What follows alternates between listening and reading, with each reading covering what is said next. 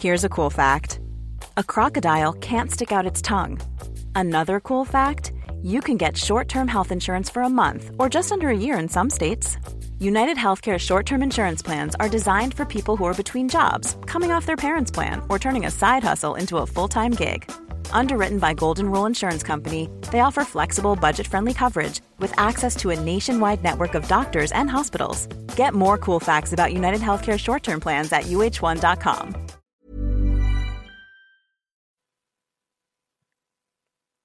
Bonsoir et bienvenue dans le podcast Culture PSG du lundi 8 juin 2020. On s'excuse pour le retard, mais les événements ont été euh, un peu compliqués à gérer. Nous allons donc revenir ce soir, contrairement à ce qui était prévu initialement, sur le départ annoncé de Thiago Silva à l'issue de son contrat, puisque bah, l'équipe euh, soutenue par euh, RMC, le Parisien, tout le, toute le, comment dirais-je, l'activité footballistique et journalistique autour du PSG a confirmé l'information que Thiago Silva ne sera donc pas prolongé à l'issue de cette saison. On va longuement revenir sur cette grosse annonce qui était malgré tout plutôt attendue. On va donc euh, évoquer un peu la, cette fin entre les deux, les deux parties, la fin de saison, puisqu'il y a quand même des matchs éventuellement à jouer avec lui. On va évoquer aussi son bilan global à Paris, même si la saison n'est pas forcément finie et qu'il pourra jouer encore euh, quelque chose comme 5 à 7 matchs dans, dans le meilleur des cas. On va évoquer aussi peut-être comment le remplacer. Et on fera une petite session de questions-réponses si on a le temps, parce que c'est possible que le podcast dure quand même assez longtemps. Nous sommes quatre pour revenir sur cette annonce importante concernant le capitaine parisien. Euh, la même équipe que d'habitude, puisqu'il y en a qui nous ont snobé, sachez-le. Euh, bon, c'est pas très grave, on les aime quand même. Euh, bonsoir Mathieu, en tout cas, tu es là, toi. Salut. Voilà. oui, on dit sur le live changement de dernière minute. Oui, ça a été décidé à 20h35, le temps que j'écrive la brève, que je change tout. Bref, voilà, on, est quand même presque à l'heure. Bon, voilà. Puis, oh, deux podcasts par semaine, on peut être à la bourre, hein, c'est bon. bon, Omar, bonsoir, tu es là toi aussi. Bonsoir à tous. Voilà, euh, oui. Et nous avons l'ami Simon qui normalement est là aussi. Salut à tous, bonsoir. Voilà, euh, bonsoir au live évidemment, ceux sur Twitter, ceux sur YouTube, tous, tous, tous, ça nous fait très plaisir de vous retrouver. Bonsoir l'équipe, mais bonsoir à vous, on espère que vous avez passé une bonne journée, un bon lundi, c'était formidable. Donc, euh, Thiago Silva, 8 ans au PSG, 310 matchs si je ne me trompe pas, ce qui en fait le septième joueur le plus capé de l'histoire du club, capitaine ayant le plus souvent porté le brassard de l'histoire du club depuis l'an dernier si je ne me trompe pas non plus, ou il y a deux ans, enfin bref, un joueur qui a forcément compté dans l'histoire du PSG, un des grands joueurs de la RQSI. Euh, on sent de l'émotion dans ma voix. Non, honnêtement, c'est surtout que je suis complètement à la rue à cause du changement de programme. C'est plus euh, de la précipitation que de l'émotion. Bref, euh, est-ce que c'est une fin logique à devoir le PSG dire stop concernant son capitaine de 35 ans, 36 au mois de septembre, qui veut commencer un peu sur euh, ce thème de la fin euh, logique, voire annoncée euh, de, du cycle Thiago Silva à Paris. Mathieu, es-tu prêt? Toi qui as eu le temps de préparer le podcast un peu plus que moi, je peux pas vous faire le pouls de la fin là, c'est trop compliqué. tu peux, tu peux. Ouais, déjà que tu as, redit ton article que tu viens d'écrire. Exactement. Je, je, pense que l'article publié est pas très très propre, mais bon, c'est pas très grave. Au moins, il est sur le site, on, avance nous. Hein. Ah là là. Mais non, mais c'est vrai que c'était, c'est une fin qui est un peu peut-être abrupte parce qu'on s'attendait pas à une annonce comme ça dès ce soir. Mais c'est une fin qui était annoncée et qu'on pressentait. Euh, tous les signaux ces dernières semaines. Euh, tendait vers, une, vers, une non euh, vers un non-renouvellement, vers une non-prolongation du, du, contrat de Thiago Silva. Euh, C'était notamment la thèse que développait l'équipe hein, ces dernières semaines. Euh, ils étaient assez euh, affirmatifs dans, ce sens-là et ça s'est confirmé donc ce soir. Puisque globalement, si l'équipe l'annonce, si RMC l'annonce aussi, on peut penser que c'est le, le club qui l'a fait savoir ou bien le, même l'entourage du joueur. Donc il n'y a pas trop de doute quant à la véracité de l'information. Euh, après, est-ce qu'il s'agit d'une bonne décision ou pas? En tout cas, c'est un saut dans l'inconnu pour le PSG. Euh, avec Thiago Silva, peut-être que tu as c'est un peu la même question et la même, le même débat qu'il y a eu avec Ibra en son temps. C'est peut-être qu'il y a une limite pour le plus haut niveau, pour les demi-finales, finales de Ligue des Champions. Mais tu sais aussi ce que tu avais avec eux, c'est-à-dire une domination nationale quasiment constante euh, tout au long de ces années et une supériorité qui était nette euh, face aux adversaires et face, aux, face, face aux équipes que tu pouvais trouver en Ligue 1. Donc euh, ça, c'est ce que perd le PSG. C'est un peu ce saut d'inconnu qu'on s'apprête à faire. Est-ce que, la décision est purement sportive? Ça, je mettrais quand même un, bémol ou un doute là-dessus. je pense que la décision, elle est essentiellement, elle est essentiellement financière. On sait que Thiago Silva, vu, son salaire, il doit coûter peut-être 25-30 millions d'euros tout, tout, compris et toute charge comprise au PSG par an. C'est un vrai gouffre. Et si tu veux pouvoir recruter ailleurs sur les autres postes, peut-être que le PSG a choisi de, prendre ce risque-là, de, s'affaiblir en défense centrale, mais de tourner la page pour pouvoir avoir de la marge sur les autres postes, sachant que globalement, ça sera compliqué de faire partir des joueurs qui ne sont pas en fin de contrat dans l'effectif. Donc, euh, je pense que c'est un peu le, pari que fait le PSG. Ça paraît très risqué, euh, d'autant qu'on sait ce que ça a donné la défense du PSG quand Thiago Silva n'a pas été aligné ces dernières années, au moins en Ligue 1 a qu'à se souvenir de la fin de saison 2018-2019 euh, en roue libre où on se prenait euh, trois buts par match et euh, on était extrêmement, extrêmement vulnérable également sur coup de pied arrêté. Donc de ce point de vue, ça peut faire un peu peur, mais bon, on verra quelle sera la stratégie de remplacement. Est-ce qu'il y aura un remplaçant? Oui. voilà, ça sera un peu le, débat et on aura, on aura l'occasion d'y revenir. Deux remarques. sur le live, on me dit, parce que tu as parlé de l'extrême compétence du joueur en Ligue 1, notamment en termes de régularité, on me dit on se moque de la Ligue 1, on veut la Champions League. Mais il euh, faut quand même préciser que. On disait ça en 2016 aussi, hein, l'été 2016. ça, on n'a pas gagné à chaque fois la, Ligue 1. Enfin, s'agirait de le rappeler aussi. Voilà, il y a ça. Non, mais c'est surtout que même en Ligue des Champions, Thiago Silva a quand même réussi un nombre de matchs références qui est non négligeable. Arriver jusqu'en huitième, voire en quart, euh, c'est pas donné à tout le monde. Hein. Enfin, faut, faut pas croire que c'est acquis. Loin de là, ça fait quand même pas mal d'années qu'on a qu'on n'est pas depuis que Zlatan est parti, on n'avait pas revu les quarts de finale. Et d'ailleurs, avec le coronavirus, on n'a toujours pas rejoint un quart de finale. Une question qu'on me pose ensuite, c'est est-ce que vous pensez que c'est lié, donc ce non-renouvellement de Thiago Silva, aux échos très positifs concernant la signature de ce bon Tanguy Kouassi, l'éventuelle signature? Euh, je... Non. Bon, bah Omar, c'est ça? J'ai pas vu qui avait parlé. Oui, bonsoir, vas-y. Bonsoir. Euh, non, je pense pas que, que ce soit lié. Ce serait très arbitraire de, de d'imaginer la succession de Thiago Silva par euh, par Kwasi qui qui à l'aube de à de sa carrière. Je pense que la la décision, euh, comme l'a dit justement Mathieu tout à l'heure, elle est elle est d'abord économique et euh, nécessaire et vitale pour le club vu le contexte dans lequel on est. Et pour moi, l'aspect sportif intervient dans un second temps parce que en effet, on parle d'un joueur très fort qui est qui a peut-être été le, défenseur le plus dominant que, ce club ait connu. C'est un, débat qui, est légitime et qui peut se poser. Mais euh, à, à, cet instant T, c'était juste impossible de, de, le conserver en sachant que voilà, sur, sur les questions contractuelles, il n'y avait pas forcément d'accord sur, les, sur la volonté des émoluments. Lui espérait plutôt une augmentation et une prolongation de, de 2 à 3 ans même s'il a une hygiène de vie irréprochable, on, est on est forcé de constater que son niveau déclinait, au moins physiquement, et que l'exigence physique de la, de la Ligue 1 l'aurait amené à connaître des, dimanches et des samedis un peu plus difficiles que ceux qu'il a connus jusque-là. Donc, euh, j'ai été un peu plus loin que, la réponse en disant que je ne pense pas que ce soit lié à la, à la future signature du contrat de pro, de Kwasi, si tant est qu'elle intervienne. Mais euh, pour moi, c'est deux choses trop, trop éloignées, trop distinctes pour que pour qu'elles soient liées. Oui, et puis enfin, surtout, c'est compliqué de remplacer un joueur de 35 ans par un de 17. Quoi. Enfin, t'en as un qui pourrait être le père de l'autre et euh, tu, tu peux pas. Enfin, je vois pas comment le PSG peut considérer, de par l'importance qu'a Thiago Silva euh, sur le terrain euh, et tout, que tu remplaces un joueur qui a joué 310 matchs avec toi par un joueur qui en a joué 13. Donc, moi aussi, ça me paraît un peu anticipé. c'est numérique, quoi. Voilà, éventuellement numérique s'il n'y a pas de recrue en défense, mais ça, on, en reparlera sur comment le remplacer. Mais non, ça paraît un peu, euh, un peu compliqué aujourd'hui de d'imaginer. Enfin, j'espère en tout cas que le PSG, qui est un club qui vise avec des champions, n'entend pas remplacer son défenseur et possiblement capitaine et possiblement meilleur, défenseur de l'histoire du club, par un joueur de 18 ans qui a certes montré de très bonnes choses, mais qui a aussi montré euh, des grosses lacunes par moment. Donc euh, non, ce serait suicidaire, je pense, d'imaginer que les deux, enfin en tout cas que l'un est le remplaçant de l'autre, en tout cas. Ça, clairement. Euh, Simon, sur la fin, tu trouves ça logique de ne pas le prolonger, même si, comme dit Mathieu, il n'y a pas forcément qu'une question sportive? Économiquement, c'est logique parce que forcément amené à te poser la question maintenant chaque été de quel gros salaire tu devrais te débarrasser. Et c'est le cas de, beaucoup de joueurs dans l'équipe. Cavani, je pense que le club est soulagé de le voir partir à la fin de la saison.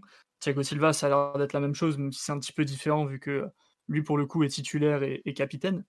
Mais ça a l'air purement économique et la réflexion sportive, je pense que elle interviendra après. Le club a, plutôt l'air, en tout cas, dans une logique de dire on, fait un peu les comptes, on voit ce qu'on peut faire, et ensuite, à partir de ce qui est possible ou pas, là, on, s'adapte aux sportifs. Je pense que l'inverse est beaucoup moins vrai. Parce que sportivement, en vrai, le, départ de, Thiago Silva implique un certain nombre de choses, et pas des choses tout à fait, euh, tout à fait positives. Hein. Faudra, on, en discutera, mais euh, c'est quand même un, défi de le faire partir s'il n'est pas remplacé par un joueur de, grand talent. Un joueur euh, extérieur, par exemple, de, qui vient de l'extérieur. Euh, ok, on nous dit. Alors, euh, je vais lire quelques réactions sur live. A quand même pas mal de, monde qui, nous suit. là, oui, il y a beaucoup de monde même. Bonsoir à tous.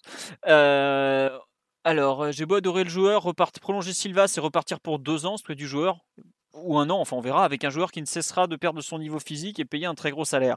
C'est vrai que vous dites que c'est pas logique d'un point de vue sportif. Euh, moi, je pense que la...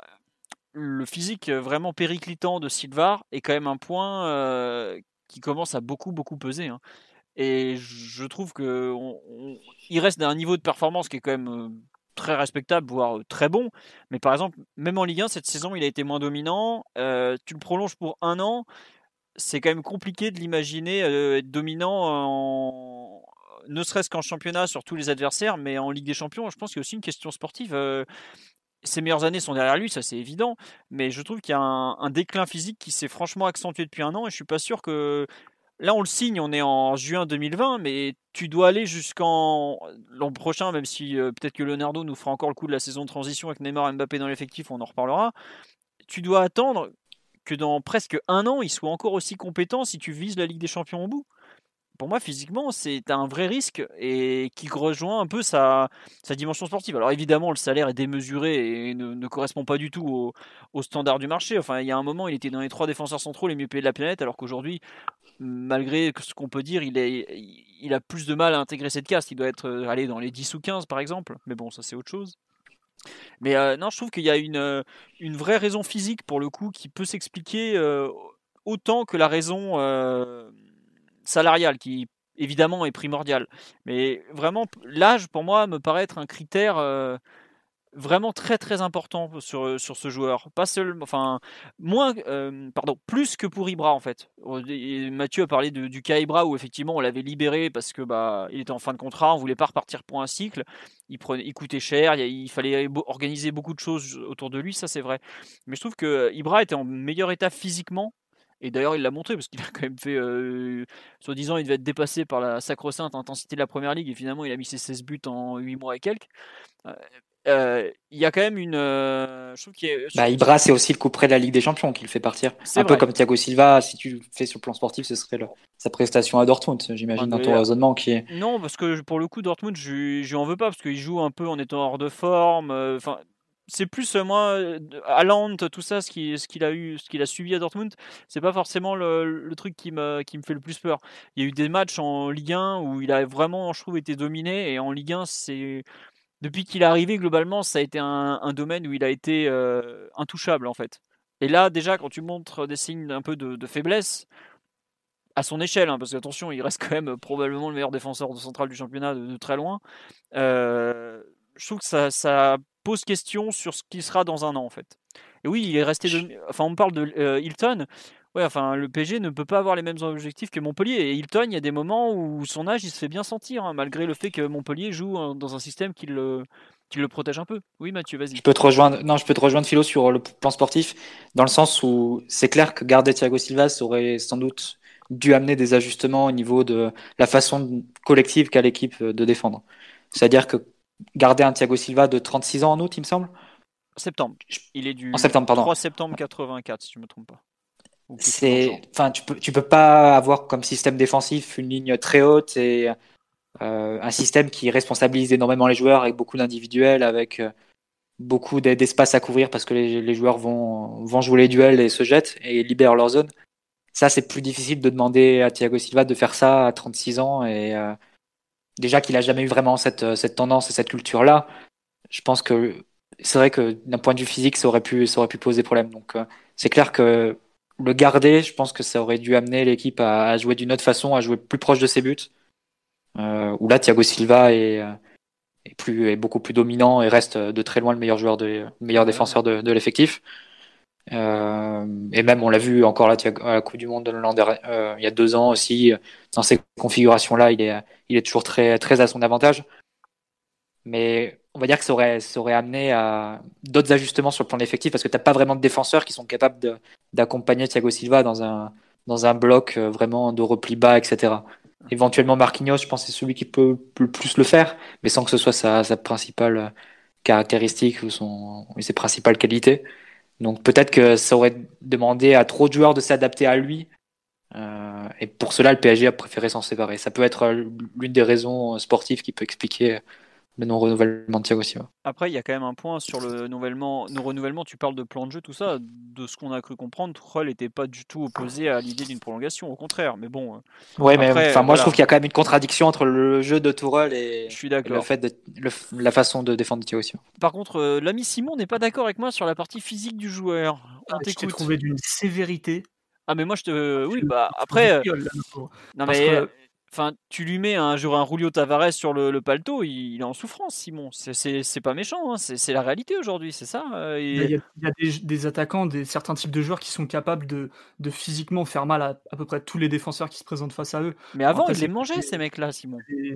Bah, Qu'il ait un déclin physique, ça c'est complètement indéniable parce que l'âge est le même pour, pour tout le monde, mais enfin, les 35 ans de Thiago Silva, c'est pas la trentaine de Godin ou, ou de ce genre de défenseurs qui sont un petit peu à moitié cramés, quoi le nombre de courses qu'il est capable de faire par match, la vitesse qu'il a, toujours la vitesse de pointe, c'est pas le défenseur le plus, le plus lent au test physique du tout.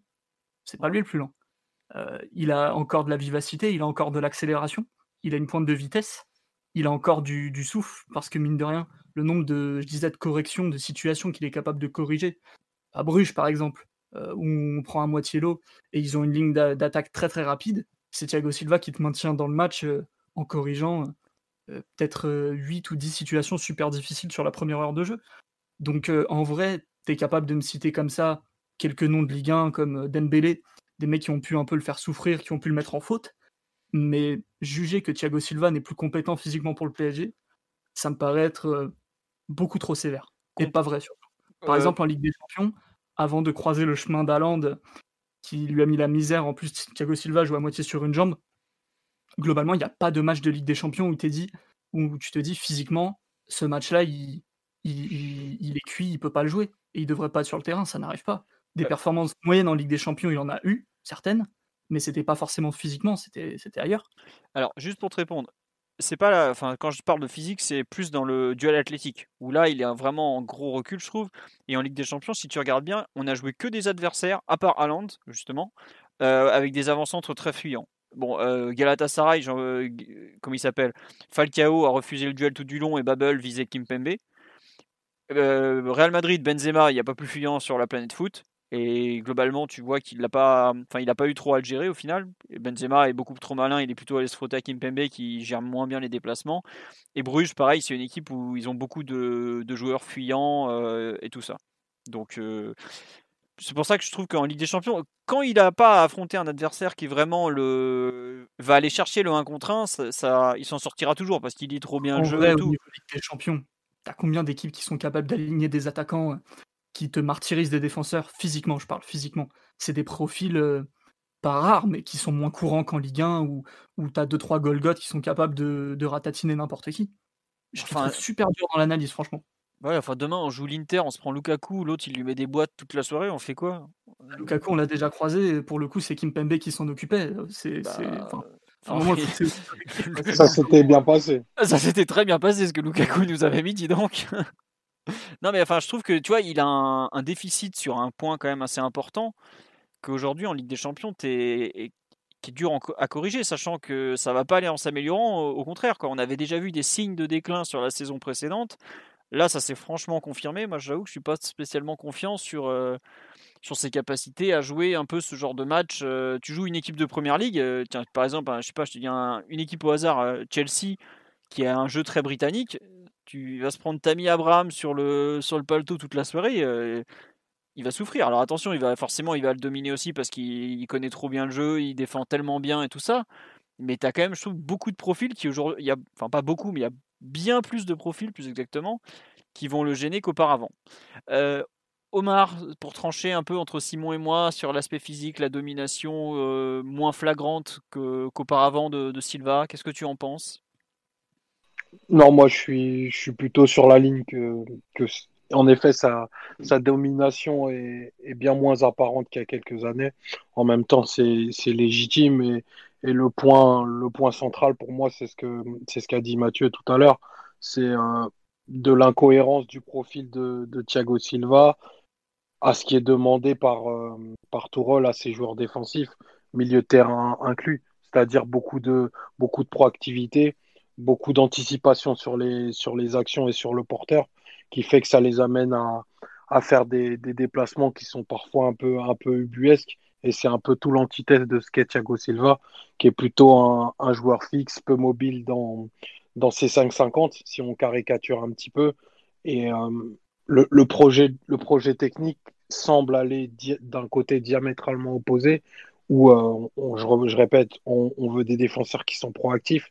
Du coup, ça va nous mettre une ligne, une première ligne défensive qui va être beaucoup plus haute. On sait que c'est pas, c'est pas ce qu'a les faveurs de Thiago Silva. Donc, il se peut aussi que pour euh, donner un peu plus de clarté au, projet technique, ben, il faille se, séparer d'un joueur comme lui, aussi bon soit-il.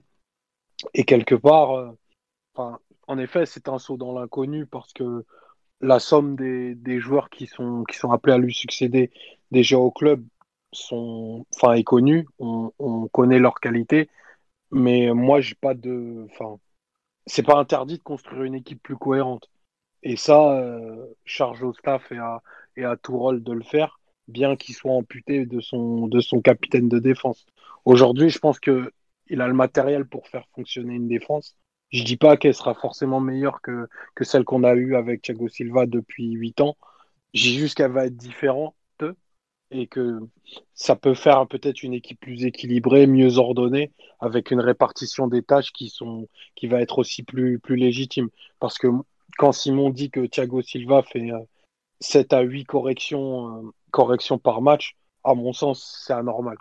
Donc euh, aujourd'hui, beaucoup de joueurs ont demandé des responsabilités. Leur temps est arrivé. Je pense à, je pense à Marquinhos en défense qui est plus du tout du coup le, le perdre de l'année, qui va probablement être le futur capitaine.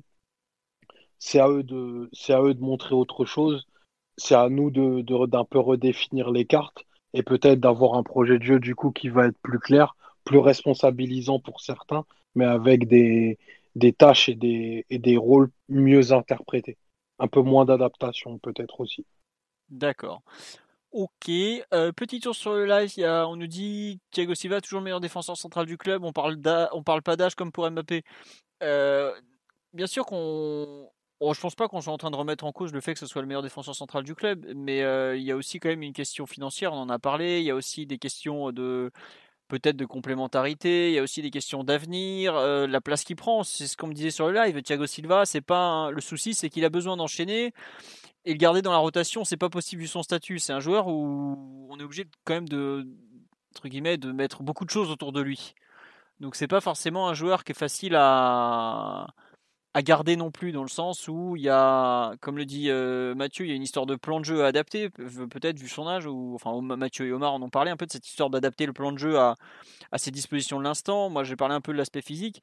Euh, le prolonger, c'est aussi. Euh, ouais, voilà, c'est ça, c'est aussi l'encadrer, j'ai envie de dire. Et c'est pas forcément toujours facile à faire, même si ça sera aussi très compliqué de le remplacer. Euh, on nous dit certains lui succéderont, mais personne ne remplacera Thiago Silva. Ah, dans sa façon de défendre, euh, c'est sûr que je suis pas sûr qu'on revoie de sitôt un joueur aussi fort dans la, surface, par exemple.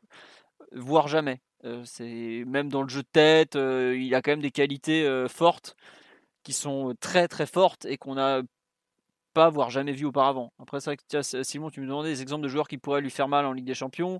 On me cite euh, Zapata avec l'Atalanta Bergame, Chic avec Leipzig, il y a euh, Moussa Dembélé, l'OL, puisqu'on pourrait aussi les croiser, qui pourraient lui faire très mal comme on l'a déjà vu. Donc, euh, il y a quand même, voilà, tu as eu quelques noms comme ça qui sont apparus rapidement. Est-ce que il faut malgré tout finir la saison avec lui, notamment ces deux prochains mois qui sont donc encore à jouer Qu'est-ce que vous en pensez de cette, cette idée de finir ou faut, faut, on arrête dès maintenant? Qui veut en parler? Oui, Omar? Moi, je suis pour une coupe franche et nette. Hein. ah, je vois ah ouais, carrément? Bah ouais, enfin, ça me paraît assez compliqué de Donc là, le 22, il revient, il prend ses affaires, il vide son casier et il repart? Totalement, totalement. on, fera, on fera un pot de départ, on commandera des pizzas, mais il faut s'en aller.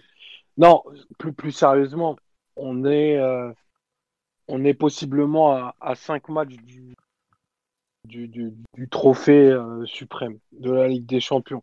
Le niveau de. Enfin, je compte les matchs de coupe aussi, mais bon, on est à trois matchs de la Ligue des Champions le niveau d'implication des joueurs, ce que ça va demander en termes de préparation mentale et physique, ça demande, euh, il faut qu'on soit concerné à 200%. Même au-delà de ça, vu, les, manques qu'on va devoir pallier. Je vois pas comment on pourrait concerner Thiago Silva, qui sera peut-être en négociation pour parler avec d'autres clubs. lui affilier cette mission-là, quelque part même c'est dur pour le joueur, j'ai envie de dire. Donc, euh, moi, je préfère très clairement que les joueurs qui sont pas conservés ne, reviennent même pas à la reprise de l'entraînement, de l'entraînement le 22 et que, et que ça se termine ainsi.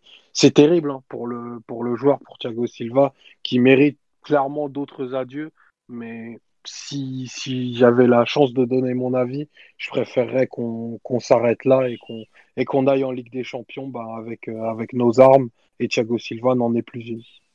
D'accord. Si on veut, si on veut abonder dans ton sens, on peut rajouter l'argument de, de la préparation. Est-ce que Thiago Silva, il serait en cinq semaines capable de remettre euh, la machine en route entre guillemets, d'être à nouveau compétitif euh, pour les euh, pour la reprise de des Champions?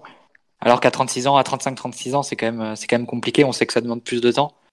C'est vrai que ça peut être... il s'est fait opérer du genou un mois avant la Copa il fait une très bonne Copa. Après, la non, il, fait très il fait une très bonne Copa jusqu'à la finale. Je peux pas être méchant, mais la Copa, bon, euh, quand tu vois que le Pérou se retrouve en finale et le niveau du Pérou, euh, bon, euh, on va être gentil, mais le football. Ouais, et puis il, était, il était, sur le terrain, il était apte. Quoi. Tu sais, et, Alves, meilleur joueur de la compétition aussi. Voilà, ici on est dans le podcast Rectangle Vert et Dignité, donc la Copa América, tu vas repartir avec, t'es gentil. Hein, ça, ça, bah, regardez la Copa América de Messi, ça a pas l'air si facile.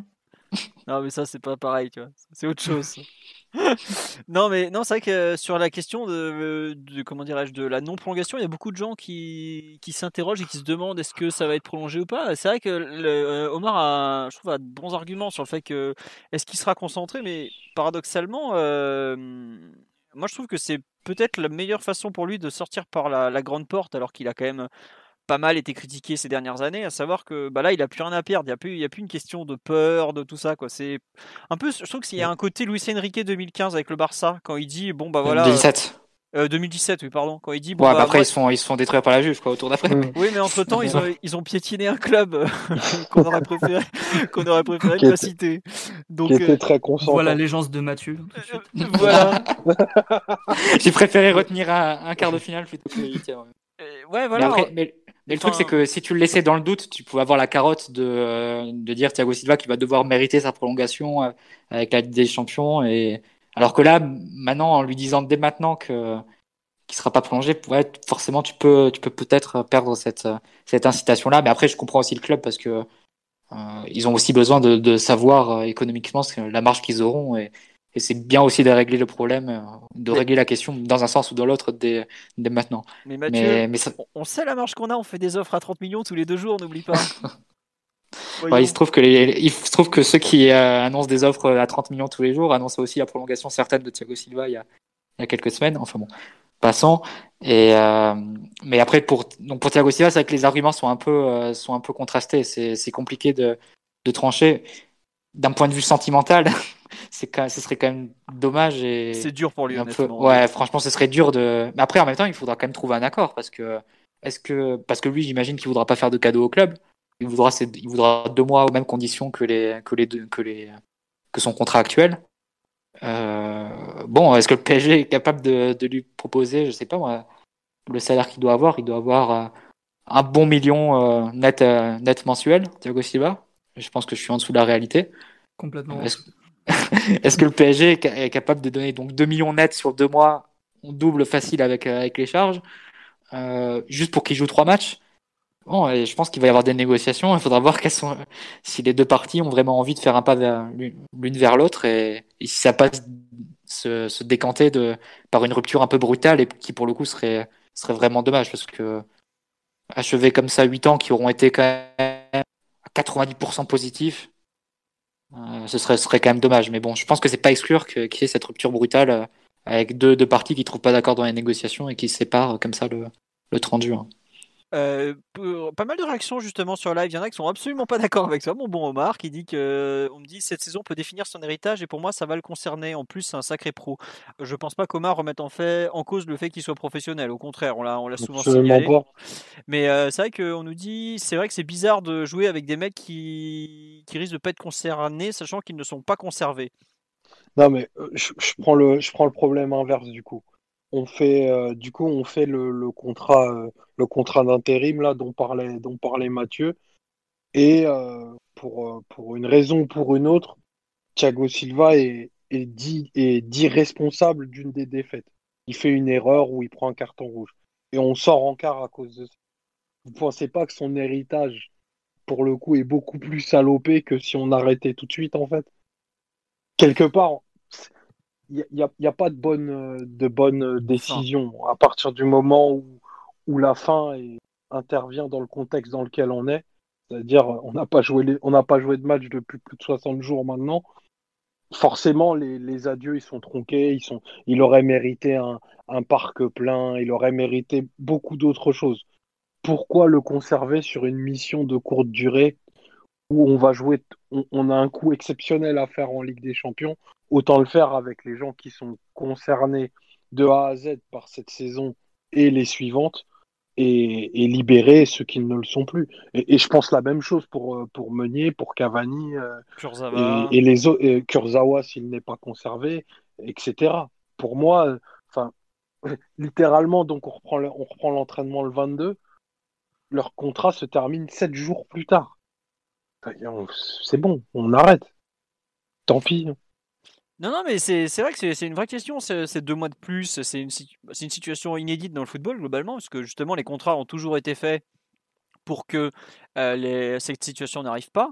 Mais euh, pour Thiago Silva, moi j'avoue que, en fait, surtout ce qui me gêne, c'est par rapport au reste de l'effectif. À savoir qu'aujourd'hui, tu as prévu au départ de la saison d'aller euh, jusqu'au bout avec cet effectif. Ou même en janvier, on n'a rien voulu toucher. Et là, ça veut dire que si tu te prives de Thiago Silva à cet instant, tu as forcément Marquinhos qui doit finir en défense centrale. Donc ça veut dire que tu perds un milieu de terrain en fait. Et c'est plus ça qui me gêne, c'est en fait les, les, conséquences sur le reste de l'effectif. Parce que tu vas perdre un milieu de terrain, mais en fait, tu, si tu fais pareil avec Meunier ou avec Kurzawa, tu perds aussi un arrière droit, tu perds un arrière gauche, tu perds un avant-centre avec Cavani s'il n'est pas prolongé. Mais tu finis comment la, la, saison, sachant que tu vas peut-être devoir jouer énormément de matchs au mois d'août avec, euh, avec finalement très peu de joueurs. C'est un peu ça qui me gêne. Et surtout, dès que t'en as un qui se pète, Enfin, t'imagines, on, se retrouve à jouer une demi-finale Ligue des Champions, Marquinhos euh, point de contracture parce qu'il a, il a dû trop jouer. Tu te retrouves avec Kwasi ou Kimpembe Diallo en défense centrale. Kimpembe Diallo, ah bah, on n'a pas réussi à venir contre Reims. Moi, je trouve ça terriblement excitant. Moi, je trouve ça terriblement excitant. Après, je vais être un peu sadomaso. un assassin du football, Omar. Peut-être, mais j'ai vu Chelsea en 2012 partir se qualifier au Nou Camp, puis leur manquait 7 titulaires. Pourquoi pas? Ce sport est fou, hein, faut pas oublier. Je vous rappelle qu'on va être champion d'Europe dans pas très longtemps. qui l'aurait, qui l'aurait parié? Donc sans Thiago Silva, sans Cavani, sans Meunier, sans Kurzawa. Et on va quand même gagner à Lisbonne. Détendez-vous, c'est pas grave. non mais là Omar t'es dans la prédication la plus totale donc je suis pas sûr que ce soit très on est, plus, on est plus trop rectangle vert à dignité là, on est euh, spiritisme et croyance, hein, donc c'est terrible. non mais euh, il y a des, on nous dit c'est compliqué de présumer de son implication. Je pense que c'est très compliqué. C'est du, c'est du procès d'intention, hein, franchement, faut le dire. Voilà, euh, mais c'est pas parce qu'il s'en va qu'il sera moins fort ou moins impliqué. C'est terrible de penser ça quand même. On parle de ton capitaine, de ton meilleur défenseur. Si parce que il part et qu'il a pas eu ce qu'il voulait, il n'était pas capable de, de jouer les, six matchs qui restaient, c'est chaud quand même. Hein. Mais c'est humain, Simon, en fait. C'est même pas un procès d'intention, c'est enfin, juste normal. Je sais pas. Quand... Zlatan, euh, il s'est foutu de la gueule de personne quand, quand il a pas eu le... la prolongation qu'il aurait bien aimé avoir quoi qu'il en dise. Et il a fini la saison en, ayant, en ayant tapé le record qu'il voulait. Je pense bah que Thiago Silva, lui, ce qu'il veut, c'est s'il doit partir, c'est quand même bah, sortir par la grande porte en Ligue des Champions. L'exemple que tu prends, elle est parfait parce que tu dis il a tapé le record, c'est un objectif personnel. Là, on va demander, on, a un objectif qui mobilise toutes les forces et toutes les ressources du club. On ne peut pas avoir quelqu'un qui, à ce moment-là, a la tête ailleurs, a des états d'âme. Pour moi, en termes de gestion de, de groupe, c'est quelque chose de trop risqué. En fait, d'avoir à gérer peut-être des états d'âme, des rancœurs, euh, peut-être que ça peut même greffer d'autres joueurs qui sont qui sont pas d'accord avec cette décision. Le risque, il est trop grand en fait de, parasitage. Et je dis pas ça parce que c'est Thiago Silva. Je dis ça vraiment dans une, réflexion très globale. Donc c'est pour ça que pour moi, c'est pas un risque à prendre. Il y en a tellement d'autres à gérer dans, dans, la période dans laquelle on va être que de que s'ajouter ça aussi, ça me paraît trop compliqué pour, pour Torol et son staff. D'accord. Non, je pense quand même, je pense quand même comme philo, je pense quand même comme philo que pour le staff c'est plus compliqué à gérer si tu as d'un coup 7 joueurs qui qui font plus partie de l'effectif. Le problème c'est qu'il y a des matchs quand même. euh, et, franchement, mais il y en a 5. Euh, il y en a 5 des matchs, 5. C'est jouable. Ah, mais n'oublie n'oublie pas qu'on a qu'on a une préparation physique qui qui est réglée euh, de façon un peu aléatoire et donc on aura aussi des blessés donc euh, puis même tactiquement, si t'as pas Thiago Silva, ça veut dire que tu bouges Marquinhos, ça veut dire que tu as, plusieurs pièces qui bougent, qu'il faut pouvoir se réajuster à très très court terme, pour moi, tu perds en compétitivité. Hmm. Euh, et, que Thiago Silva soit content ou non de sa situation, là, pour, moi, là est le risque. C'est de se dire euh, bah, que tout le château de cartes va s'effondrer parce que tu n'es pas capable de faire confiance euh, au capitaine qui s'en ira pour moi, il y a un côté aussi, euh, entre guillemets, euh, le groupe vit bien qu'il faut prouver en fait. Tu vois, toute l'année, ils nous ont dit le groupe vit bien. Enfin, on, se moque un peu de, la, de, l'expression, mais il y a un peu de ça. C'est euh, en fait, tu as envie de dire, bah, montrez-le maintenant. Est-ce que vous avez vraiment envie d'aller ensemble dans cette aventure Parce que je pense pas que le PSG dira non à prolonger certains, notamment parce que voilà, tu, peux pas perdre 7 joueurs comme ça en claquant des doigts. C'est pas possible. Mais par contre, on va avoir enfin, je pense que tous, ou certains, je pense l'immense majorité, va vouloir finir ensemble la saison malgré tout, parce qu'ils savent qu'ils sont pas loin de la Ligue des Champions. Et t'as pas tous les jours l'opportunité de, de faire une demi, un quart, voire une finale de Ligue des Champions, même si c'est une année particulière. Et puis même, il y, a quand même deux titres à aller chercher. T'as deux finales de Coupe nationale à jouer. Enfin, des finales, c'est peut-être les dernières que Thiago Silva va jouer dans sa vie. Je prends lui comme exemple, mais ça peut être un autre. Hein. C'est pas rien non plus d'aller ah, gagner des titres. Ce sera les dernières. il y a peut-être une petite coupe de Belgique avec le club Bruges euh, quand il reviendra au pays, mais bon.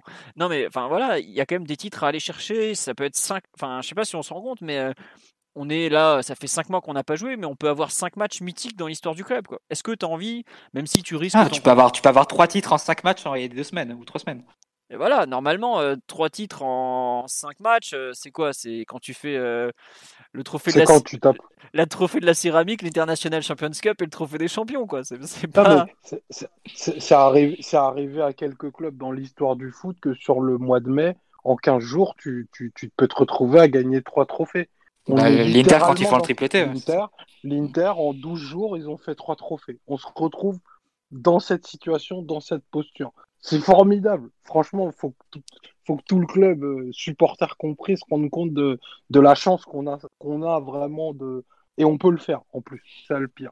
Donc euh, maintenant, Thiago Silva, franchement, moi je préfère qu'on réouvre le parc euh, en octobre quand ce sera possible, qu'on lui dise au revoir comme il se doit et qu'il retourne à Fluminense. Là-bas, il y a des haricots rouges, Monoprix est ouvert il n'y a plus de confinement et tout va bien se passer. Je suis pas sûr, il n'y a plus de confinement à Rio parce que. ah non, tu parles. Non, non, il n'y a même plus de chiffres. Il n'y a plus de chiffres au Brésil sur le coronavirus. C'est une autre approche. Bolso a, a, mis une approche un peu différente, euh, mais bon.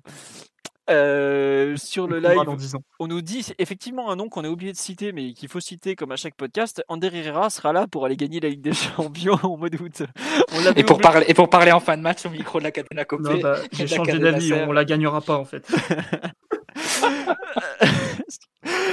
bon, on a un peu fait le tour sur faut-il finir la saison avec lui, puisqu'on a quand même un peu tous les avis. Tiens, Mathieu, oui, on t'a pas entendu un peu. Tu penses qu'il faut quand même lui donner ces, deux mois de plus malgré tout? Ouais, moi, je, je serais plutôt de, ce côté-là. Finir, finir la saison avec, euh, avec l'effectif euh, Enfin, bon, si Simonier veut partir, on va pas le retenir, hein, mais, mais Thiago Silva, Cavani, ouais, j'aimerais bien quand même. C'est des joueurs qui ont quand même marqué le club.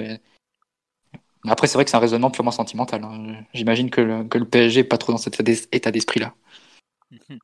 Euh, juste, on nous dit, vous vous rendez pas compte qu'on va trembler sur chaque ballon aérien et sur chaque corner après son départ. Non, c'est vrai qu'il y a un truc. Là, enfin, au départ, c'est un peu une blague. On nous dit Marty Marteau, mais enfin, c'est le nom du pseudonyme de la personne qui dit ça. Marty n'est pas marteau, hein, détrompez-vous. Au contraire, il va vous faire un petit cours de compta pour finir le podcast, vous allez voir, ça tourne rond. Mais plus sérieusement, ouais, la gestion des coups de pied arrêtés, effectivement, me paraît être par exemple quelque chose de décisif dans l'idée de le conserver. Parce que on a vu quand même les difficultés du PSG à gérer parfois des, ce genre de choses. Et là, je trouve que c'est un vrai point en sa faveur sur euh, du court terme. Tu n'as pas forcément l'opportunité de revoir toute ton organisation défensive, etc. Aujourd'hui, tu n'as plus de spécialistes euh, de, des coups de pied arrêtés. Tu as Marquinhos qui est habile dans ce domaine-là, mais qui Kimpembe apporte très peu. Diallo, on l'a pas vraiment vu.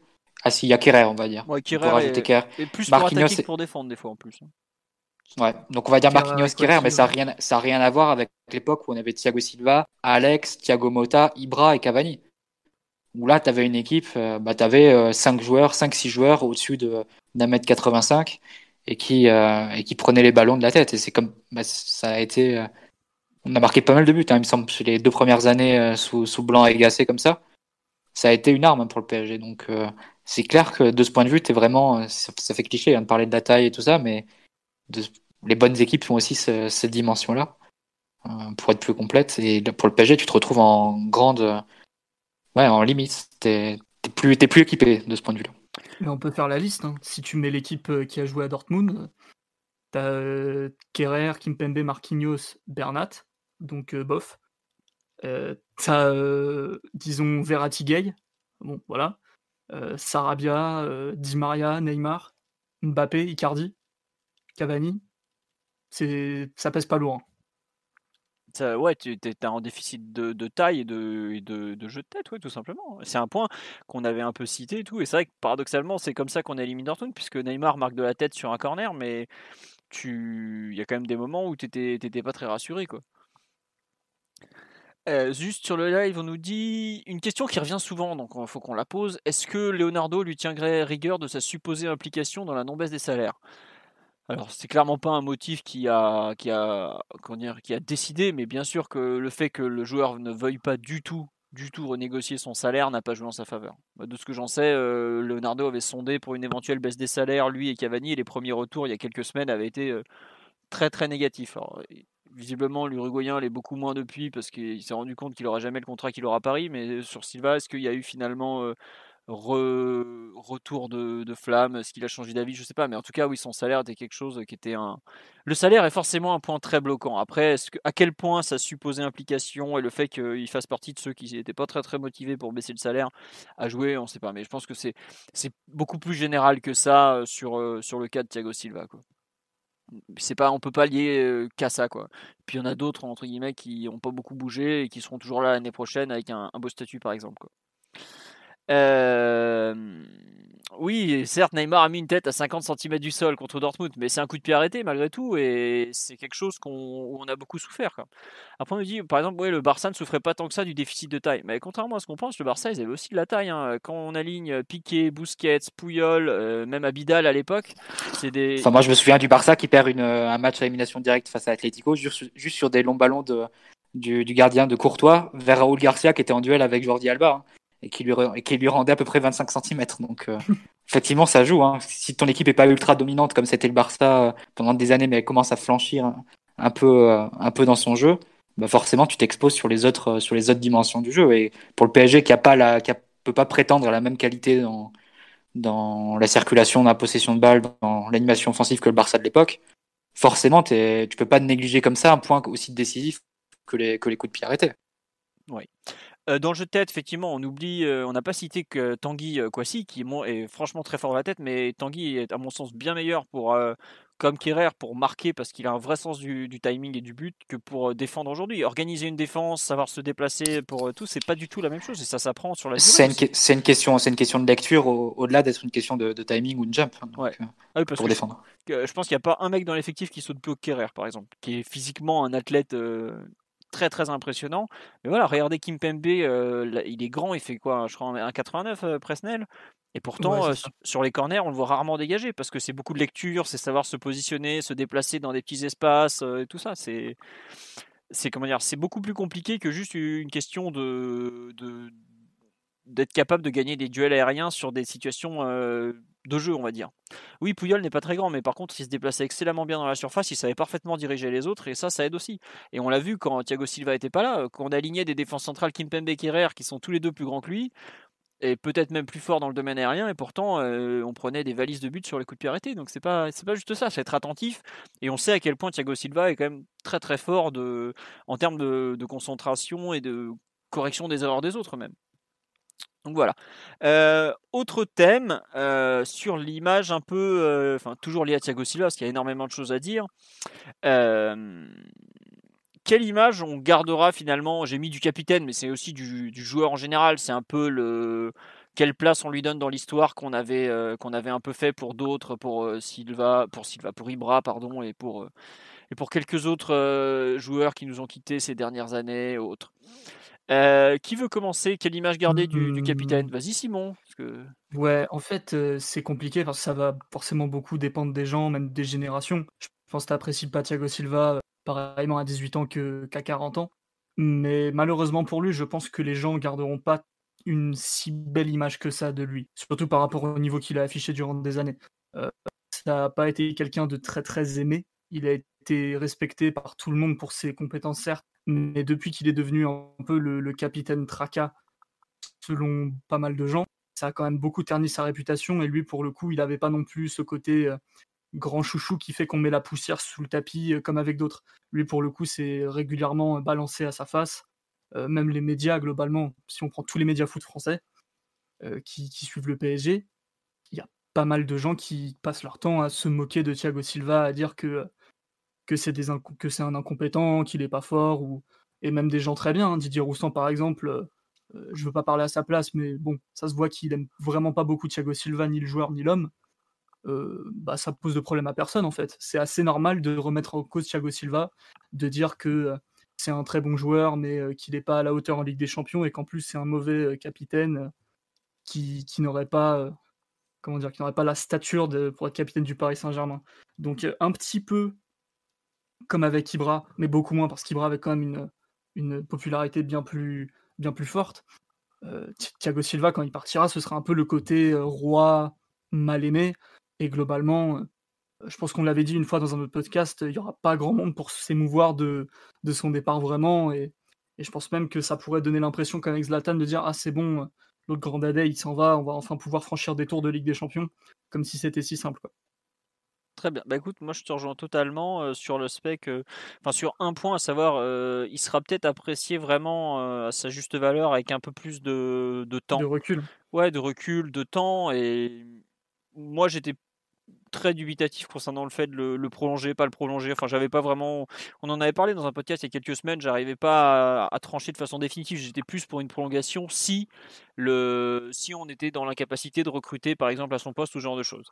Mais euh, après, je trouve que il rejoint beaucoup Thiago euh, Ibrahimovic sur un point, à savoir que euh, il a été d'un niveau de régularité et globalement d'excellence dans la performance qu'on n'avait jamais vu au PSG il a banalisé l'excellence et au final, ça lui retombe même un peu dessus, je pense. Voilà, et en fait, on l'a vu tellement fort en Ligue 1 que dès qu'il est un peu moins bon et qu'il est moins dominant, parce que les adversaires sont meilleurs, notamment, il faut, le signaler, et notamment en Ligue des Champions, ça, ça lui est beaucoup reproché. Après, il a des défauts, je trouve, dans.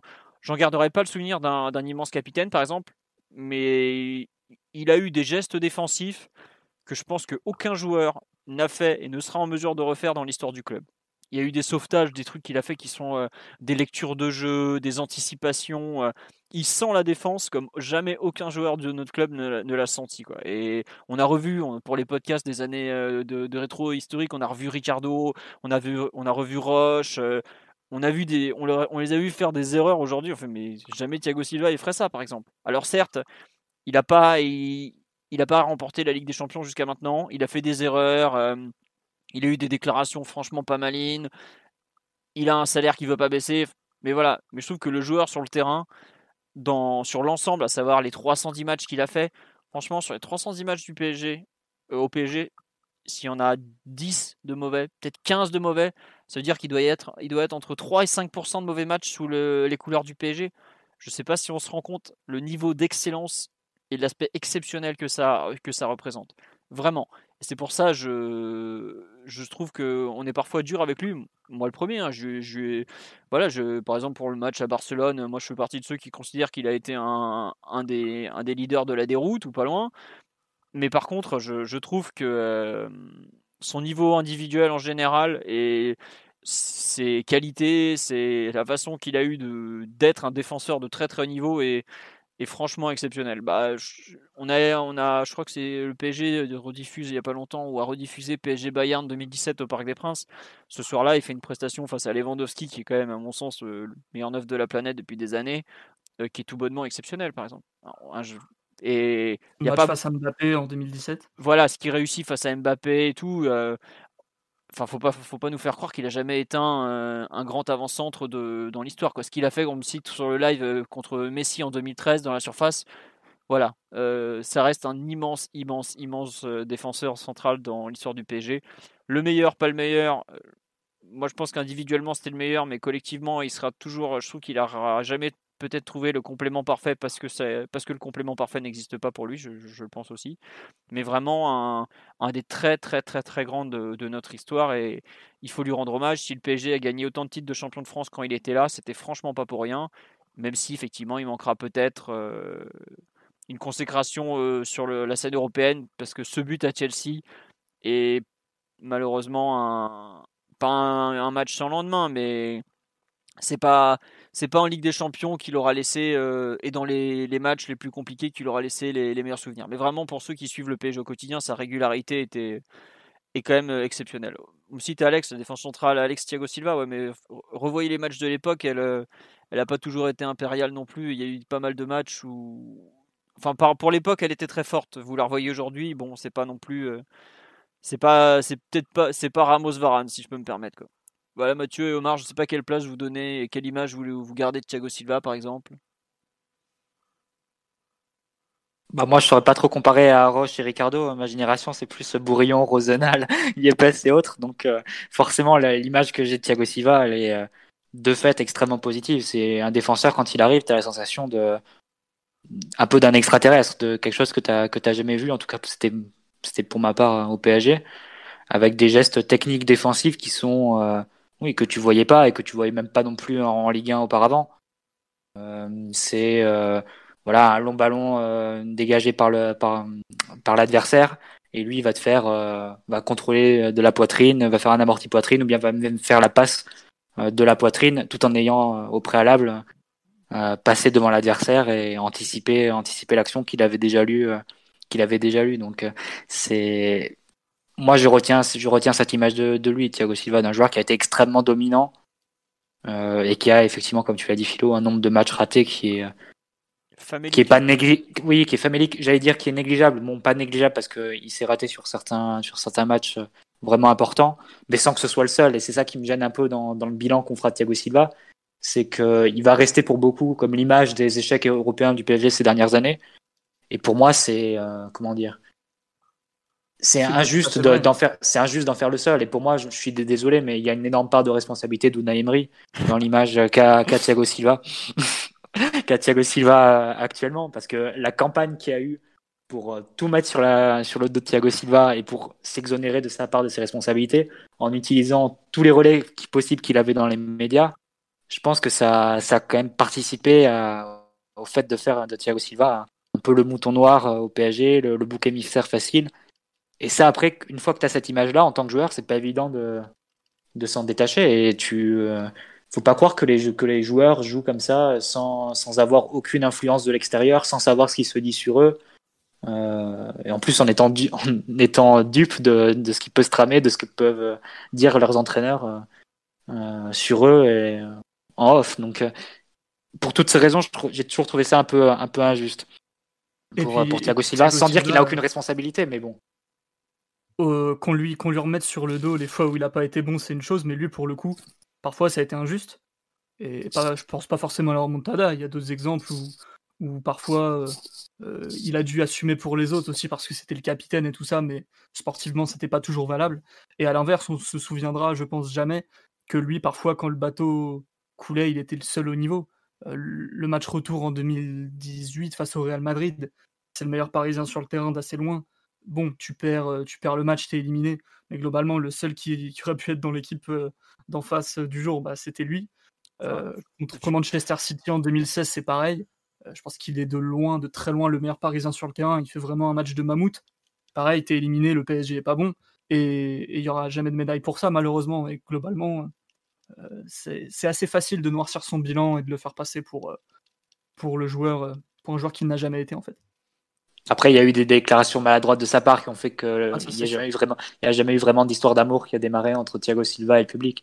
Je pense euh, toute on a senti un joueur qui était venu ici à, reculons et qui, euh, euh, voilà, qui n'oubliait pas le Milan et sans que ce soit condamnable du tout, hein, parce que quand tu quittes le Milan à l'époque pour aller au PSG, faut aussi lui rendre, lui rendre grâce à ce niveau-là parce que le, choix que font euh, Ibra et Thiago Silva de rejoindre le PSG en 2012, c'est un, point d'inflexion majeur dans, le projet. Et qui sait où on en serait aujourd'hui si les deux joueurs n'avaient pas voulu partir euh, ou n'avaient pas été transférés. Donc, euh, c'est les joueurs qui ont changé, je pense, le, destin du PSG. Et c'est aujourd'hui, maintenant qu'on est installé parmi les 8-10 meilleures équipes en Europe, ça peut paraître acquis. Mais de voir d'où le projet démarrait, c'était de faire venir un joueur comme Thiago Silva, ça a été un point d'inflexion et un, tournant qui a été, euh, oui, qui a, pour moi, qui a changé l'histoire du PSG, hein, on peut le dire. Bah après, quand tu vois euh, le titre de 2013, par exemple, euh, si t'as pas Ibra ni Silva, à mon avis, ça peut faire comme l'année précédente, quoi. Enfin, ils font partie des joueurs, voilà, ils arrivent et ils te, ils te changent de dimension de par leur qualité individuelle et même son, son professionnalisme est, est, quand même à saluer en général. C'est pas, je dis pas que ça a été toujours un excellent coéquipier parce qu'il y a quand même pas mal de casseroles qui traînent à ce niveau-là. Hein. Enfin, il y a quand même eu des déclarations euh, qui disent que ce qu'elles veulent bien dire, à savoir que c'est pas toujours un coéquipier facile à vivre et c'est pas c'est pas méchant, c'est pas là voilà. c'est comme ça, c'est son caractère et puis son excellent. Enfin, ça vient, ça va avec le, le joueur quoi, tout simplement mais il y a quand même une, qualité individuelle qu'il a amené. Il a été, en, quand il signe, je ne sais pas si c'est pas le défenseur le plus cher euh, de l'histoire, non, ou pas loin, mais euh, il a quand même largement justifié ses 45 millions d'euros, qui était une somme euh, défiant toute concurrence à l'époque, pour, et c'est déjà pas mal. On sait qu'il y a pas mal de joueurs qui ont été en difficulté de justifier un transfert arrivé au PSG. Omar, sur l'aspect un peu l'image du joueur, quelle image tu tu en gardes quoi euh, Tu en gardes toi, pardon À part celle Vous avez été... pour le pot de départ. Non, non, bah une, très belle image, hein, un joueur, un joueur euh, d'excellence qui était vraiment terrifiant lors de, de son arrivée. Euh, moi, c'était, je m'étais fait la réflexion là, lors de sa première année. J'avais l'impression, j'avais jamais vu un joueur aussi fort au Parc des Princes sous le maillot du PSG. Euh, enfin, dominer autant de compartiments du jeu comme ça, j'avais, j'avais jamais vu. Euh, je préfère, je préfère en garder cette image-là euh, d'un joueur qui a vraiment eu un, niveau de performance exceptionnel la plupart du temps. Il aura été le capitaine de, de très grandes déroutes et ça, Peut-être qu'elle ne lui incomble pas, mais on peut pas aussi totalement l'en dédouaner. Non pas que je que, non pas que je dise que ce soit ce que, ce que Simon et Mathieu ont dit, mais ça entachera forcément le, bilan et peut-être le, souvenir collectif. Mais je pense que globalement, Thiago Silva est un, est un défenseur qui gardera une image euh, formidable dans le dans l'histoire du, du Paris Saint-Germain. Faut juste un peu laisser le temps faire son œuvre pour que ça apaise certaines rancœurs et certaines plaies qui ont, eu le, qui n'ont pas encore eu le temps d'être totalement effacées. Je pense que quand on en reparlera dans 5 ou dans 10 ans, dans, de l'avis de tous, ce sera l'un des plus grands joueurs qui a porté, qui porté ce maillot. Donc, euh, l'homme qu'il est, je ne me permettrai pas d'en juger, je ne connais pas. Et, et je m'arrêterai sur, euh, sur les déclarations qu'il a pu faire, euh, malencontreuses et maladroites, mais j'irai pas plus loin que ça. Pour moi, c'est vraiment un joueur, euh, un joueur d'exception. Ça a été un maître, euh, un défensif à, bien des égards. et ça a été un plaisir de, le voir jouer. Je préfère en garder cette image-là plutôt que, que ça se passe mal dans le, dans le Final Four à Lisbonne. Très bien. Euh, non, sur live, il y a pas mal de réactions sur effectivement l'image qu'il laisse. Il y a pas mal de gens, effectivement, les déclarations, le scouse après Manchester qui. Le fameux scouse au micro sur STRMC quand il est sorti ça, qui passe pas trop, mais euh, voilà. On nous dit que au parc, voir le voir au parc, c'était magique, une école de foot à part entière.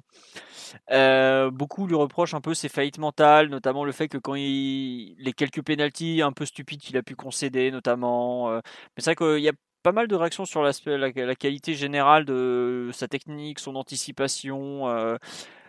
C'est marrant, c'est que les critiques correspondent pas mal en fait à des trucs un peu pas hors terrain, mais un peu quand même, à savoir euh, son aspect mental, mais c'est quand même toujours assez dur à, comment dirais-je, à, évaluer. Les déclarations qui sont pareilles hors, rencontre. Voilà, moi je sais que c'est vrai que par exemple quand il est arrivé, il y a beaucoup de monde qui lui en voulait de jouer avec ses protèges tibia du Milan AC quoi. C'est un truc tout con, mais c'est vrai que ça faisait, c'était un peu bon voilà, tu, tu, tu, vas dans un club, enfin tu signes pour un club, tu joues avec les protèges tibia de ton ancien club, euh, bon, c'est après Enfin, c'est compliqué à juger. Vas-y, oui, Omar. Bah, non, mais on, sait tous que Thiago Silva et, Ibra sont venus au Paris Saint-Germain reculons. Enfin, faut pas, faut pas se voiler la face que c'était vraiment le, le cadet de leur, de leur volonté euh, et qu'on les, qu'on les a convaincus, notamment Thiago Silva, en, en, multipliant quasiment par trois ses, ses émoulements et que le, le Milan, l'AC Milan était face à une, une offre financière qui ne pouvait pas refuser. Et c'est ce qui a poussé Galliani et, Berlusconi à, l'époque à pousser ces deux joueurs au PSG. Donc euh, que, la, que la greffe ait été difficile lors de son arrivée, sentimentalement, oui, c'est sûr. Mais en tout cas, Thiago Silva, il a été bon tout de suite. Et ça, on ne peut pas lui enlever. Et il n'a pas été que bon, il a vraiment été exceptionnel à son, à son arrivée. Après, euh, je, préfère, je préfère retenir ça. Peut-être que Peut-être que oui, c'est très maladroit, euh, cette histoire des, des protèges tibia, c'est clair, c'est même très énervant pour les, pour les supporters que l'on est. Mais euh, quand tu engages, quand engages tous ces joueurs au, à l'été 2013, 12, 12, 12. pardon, putain, ça, le temps passe, euh, l'été 2012, qui, a vraiment un, un vrai objectif sportif en venant au PSG Très peu de joueurs au final et sûrement pas Ibra et sûrement pas Thiago Silva. On a vu les états de service qu'ils ont eu pendant les années où ils ont, où ils ont été là. Aujourd'hui, ils peuvent pas dire que ça a été une mauvaise décision dans leur carrière. Euh, Ibra, il a connu ses meilleures années en club au PSG. Je pense que c'est difficile. Ce serait difficile pour lui de le contredire. C'est l'endroit où il est venu le, un joueur total et, qu'il est devenu encore plus grand que ce qu'il n'était avant. Et Thiago Silva aussi, sa carrière européenne, en grande majeure, partie, on la, on la symbolisera autour de ce qui s'est passé au PSG. Alors, ok, il y a des tâches sur le contrat, mais euh, c'est ce qu'on retiendra au final. Très bien. Euh, non, mais c'est une belle conclusion. Et on nous dit parfois on se rend compte de l'importance d'un joueur que quand il part, donc peut-être qu'il fera l'unanimité dans quelques années. Oh, je pense qu'il fera jamais totalement l'unanimité, mais peut-être effectivement que ses, ses, mérites seront un peu plus appréciés, même si c'est vrai qu'il a cinq matchs pour partir avec une image entre guillemets royal. Peut-être qu'il n'y arrivera pas, peut-être qu'il va réussir, faudra voir. Mais euh, il y a une question qu'on pose qui est, je trouve intéressante, c'est est-ce qu'il a fait progresser ou est-ce qu'il a été un frein pour ses coéquipiers Qui veut se lancer sur cette euh, question qui est revenue régulièrement au cours de ces huit saisons au PSG Simon, tu as un avis, Omar Je ne sais pas si, on peut, si on est bien placé pour juger ça en fait. Bah vas-y, euh, développe sur ce. Ah qu'il a été un frein pour la progression de ses coéquipiers. Non, mais tu peux. Enfin, c'est difficile, c'est difficile de répondre et je pense qu'il faut avoir l'esprit même un petit peu mal placé pour dire euh, qu'il a été un frein à la progression de qui que ce soit. Les gens sont déjà responsables de leur progression à eux, euh, premièrement. Et puis surtout, euh, quand tu as un joueur qui est autant capable de, de donner des consignes, de diriger les autres, voire même d'aider les autres sur le terrain, parce que pour le coup, Thiago Silva, euh, ce qui est un peu aussi ambivalent, paradoxal, c'est qu'il est très très individualiste et parfois il a du mal avec les autres. Mais pour autant, sur le terrain, lui, pour le coup, parfois, euh, pas tout le temps, mais dans la majorité des cas, euh, tu peux te permettre deux, trois oublis, deux, trois bêtises. globalement, il est là pour te rattraper le coup. Je parle de la ligne défensive. ça, c'est la vérité. et je vois pas en quoi ça empêcherait la progression ou, quoi ok après c'est un petit peu compliqué de, juger totalement cet aspect là du jeu et de son influence d'accord non je pense que la question c'est plus par exemple je vois, enfin, c'est un exemple qu'on sort régulièrement dans le podcast. C'est par exemple Kim Pembe qui remercie, qui avait beaucoup progressé avec un David Luiz qui lui avait expliqué le rôle de défenseur central, le métier, tout ça. C'est pas forcément quelque chose, le travail, enfin, entre guillemets, faire progresser les autres. Qui, qui Thiago Silva a beaucoup fait, mais c'est aussi lié à son caractère, c'est lié à ça. Donc je suis pas effectivement. Est-ce que ça a été, j'irais pas jusqu'à dire que ça a été un frein pour certains, parce qu'il faut quand même pas. Voilà, comme tu dis, c'est quoi Mathieu ce que tu racontes là? Alors il dit les, en gros que les, ses coéquipiers ne devraient pas se demander ce que Thiago Silva peut faire pour eux, mais ce que eux pourraient faire pour lui. Je suis totalement d'accord. Mathieu Kennedy. Merci d'avoir la référence. Je t'en prie. Et on parle pas de l'ancien joueur du PSG qui a fini ruiné parce qu'il joue trop au casino. Ni du latéral gauche de Chelsea, non. Mais après, c'est vrai que c'est difficile d'évaluer parce que quel joueur aurait eu une progression freinée en défense euh, au PSG Je sais pas. Non, mais en fait, non, moi je pense que c'est plus un frein dans le sens où euh, les... c'est dur de moi je trouve ça, ça rejoint un peu ce que je disais, c'est dur de parfois de composer une défense centrale avec Thiago Silva parce que il y a des trucs où il va te, surresponsabiliser par moment alors que genre la relance par exemple avec Kimpembe, il y a des fois il lui filait des ballons, mais tu, tu as, des super pieds, euh, tu peux le faire toi-même. Il y a des moments où au contraire il va te sauver la mise donc c'est toujours, euh, je trouve que c'est plus difficile, euh, enfin c'est plus comment dirais-je peut-être plus juste de parler de, est-ce que c'est facile d'être complémentaire avec Thiago Silva par exemple? Et là je pense que pour le bah, je trouve qu'il y a pas, il y a pas est-ce que sur les 8 ans il y a vraiment eu une défense centrale complémentaire qui ne comprenait pas Thiago Silva?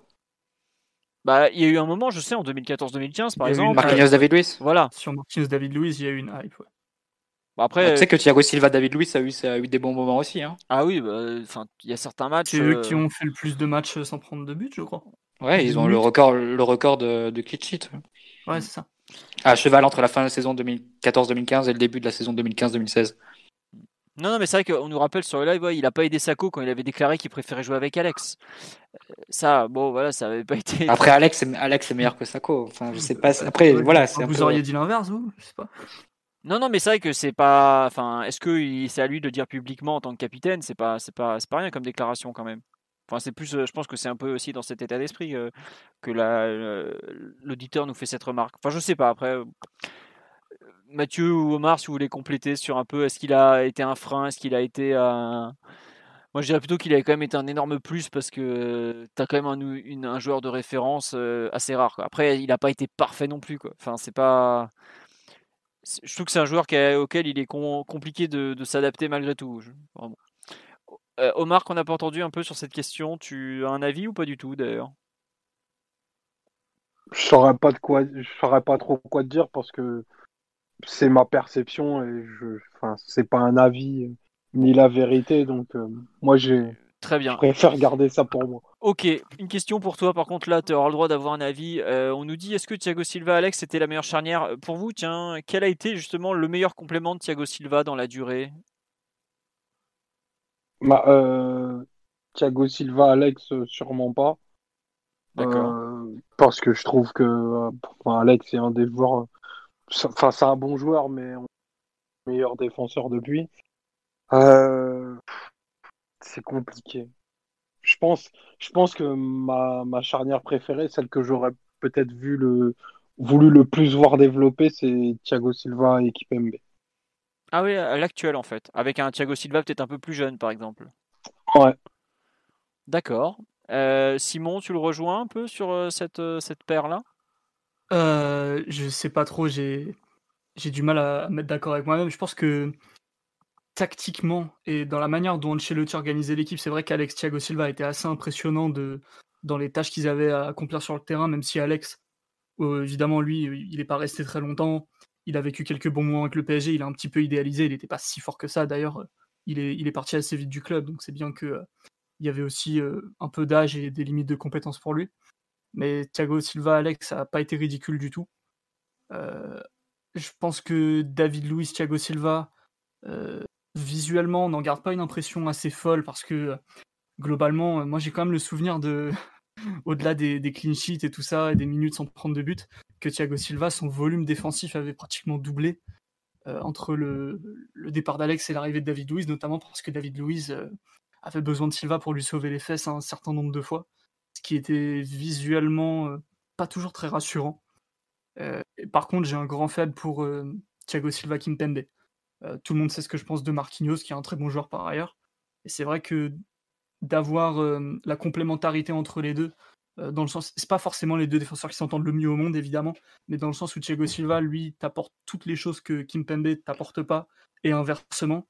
Et plus le fait que Kimpembe soit un jeune du club que j'aime bien, c'est vrai que j'ai beaucoup beaucoup d'affection pour cette charnière là.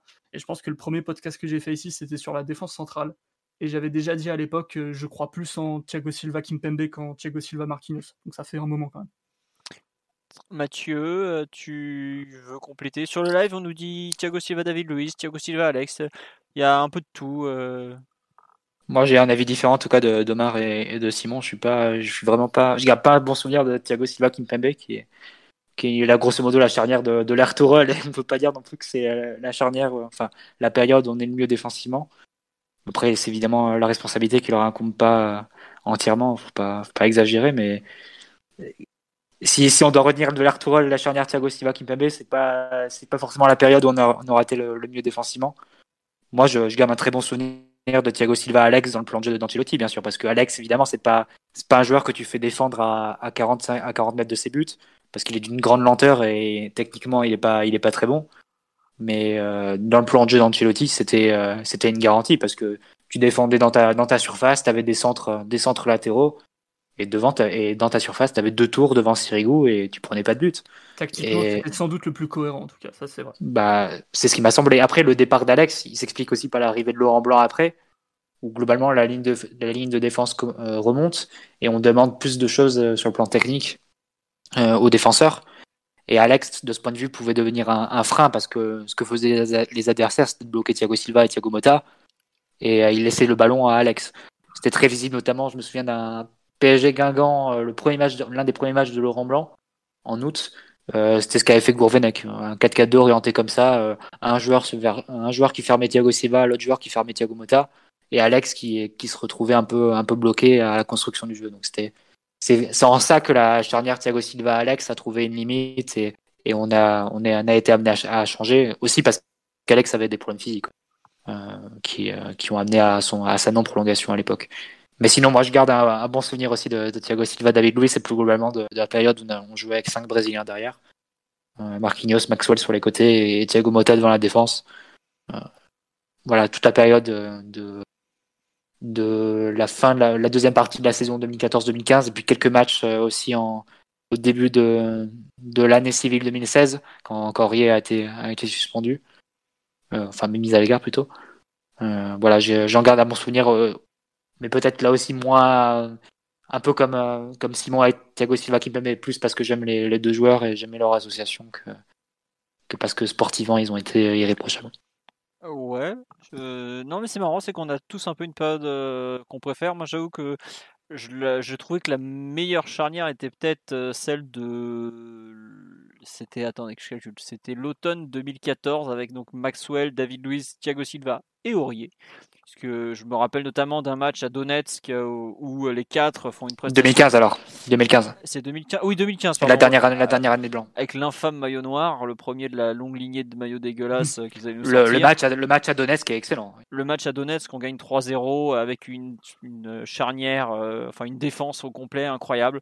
Et je trouve que ce, entre guillemets, cette association avec David Luiz à gauche et Aurier à droite, qui forçait Thiago Silva à être un peu en danger, être un peu sur un fil avec beaucoup de choses à corriger, mais aussi des mecs qui physiquement répondent et tout ça, où en fait tout ce qui était duel, c'était pas à lui de gérer, lui il pouvait se concentrer sur l'anticipation, la lecture.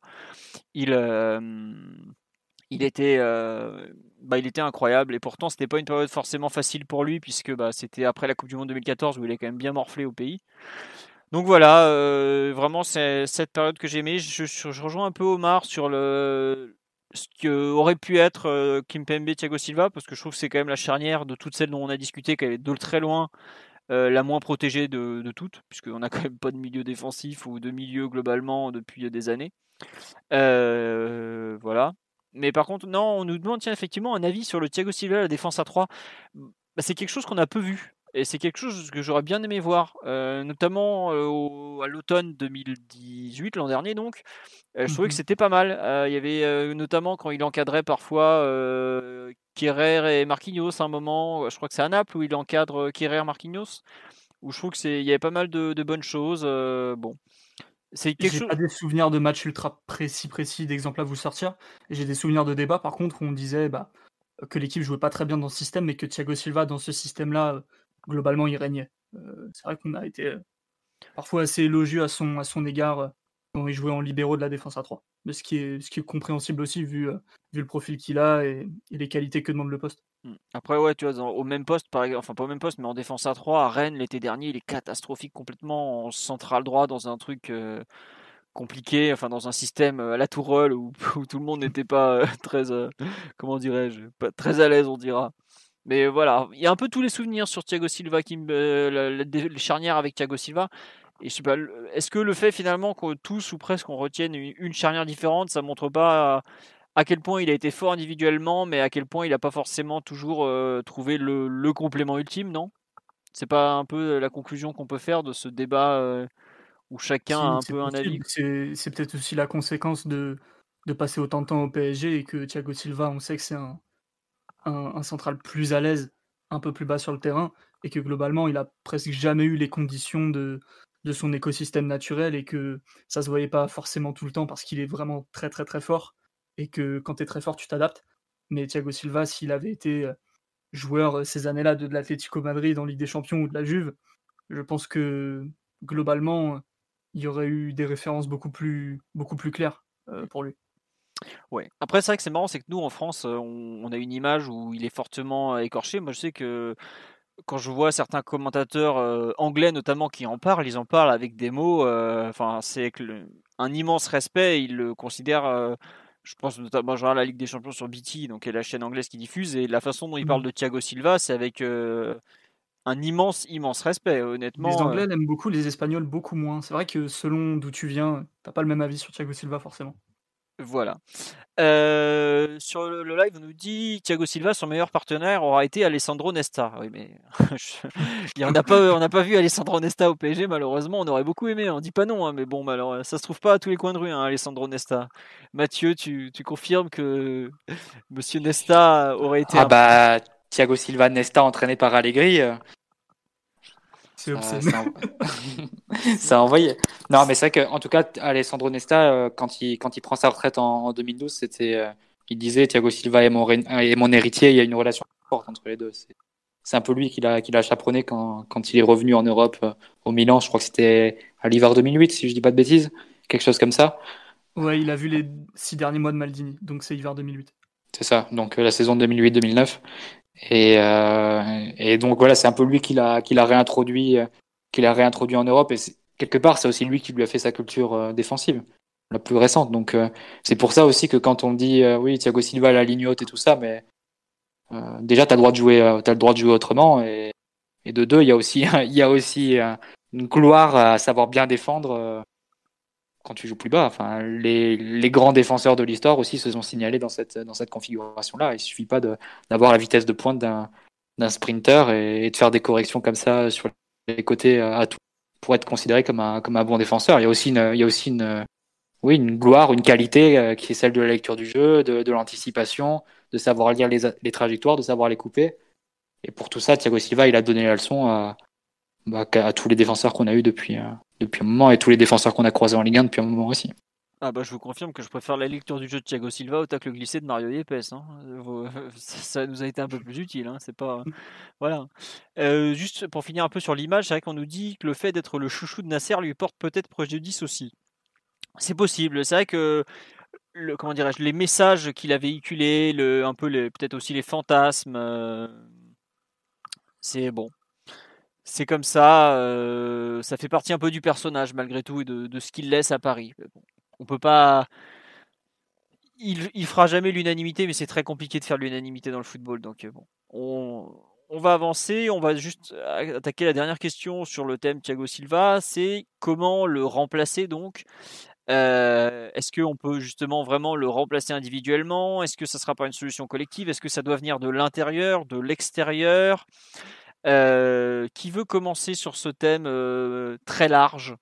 Bah tiens Omar, toi qui veux le virer dans, dans trois jours, vas-y, hein. débrouille-toi maintenant. Hein. non mais je vais commencer par te dire tout simplement que pour moi il est irremplaçable.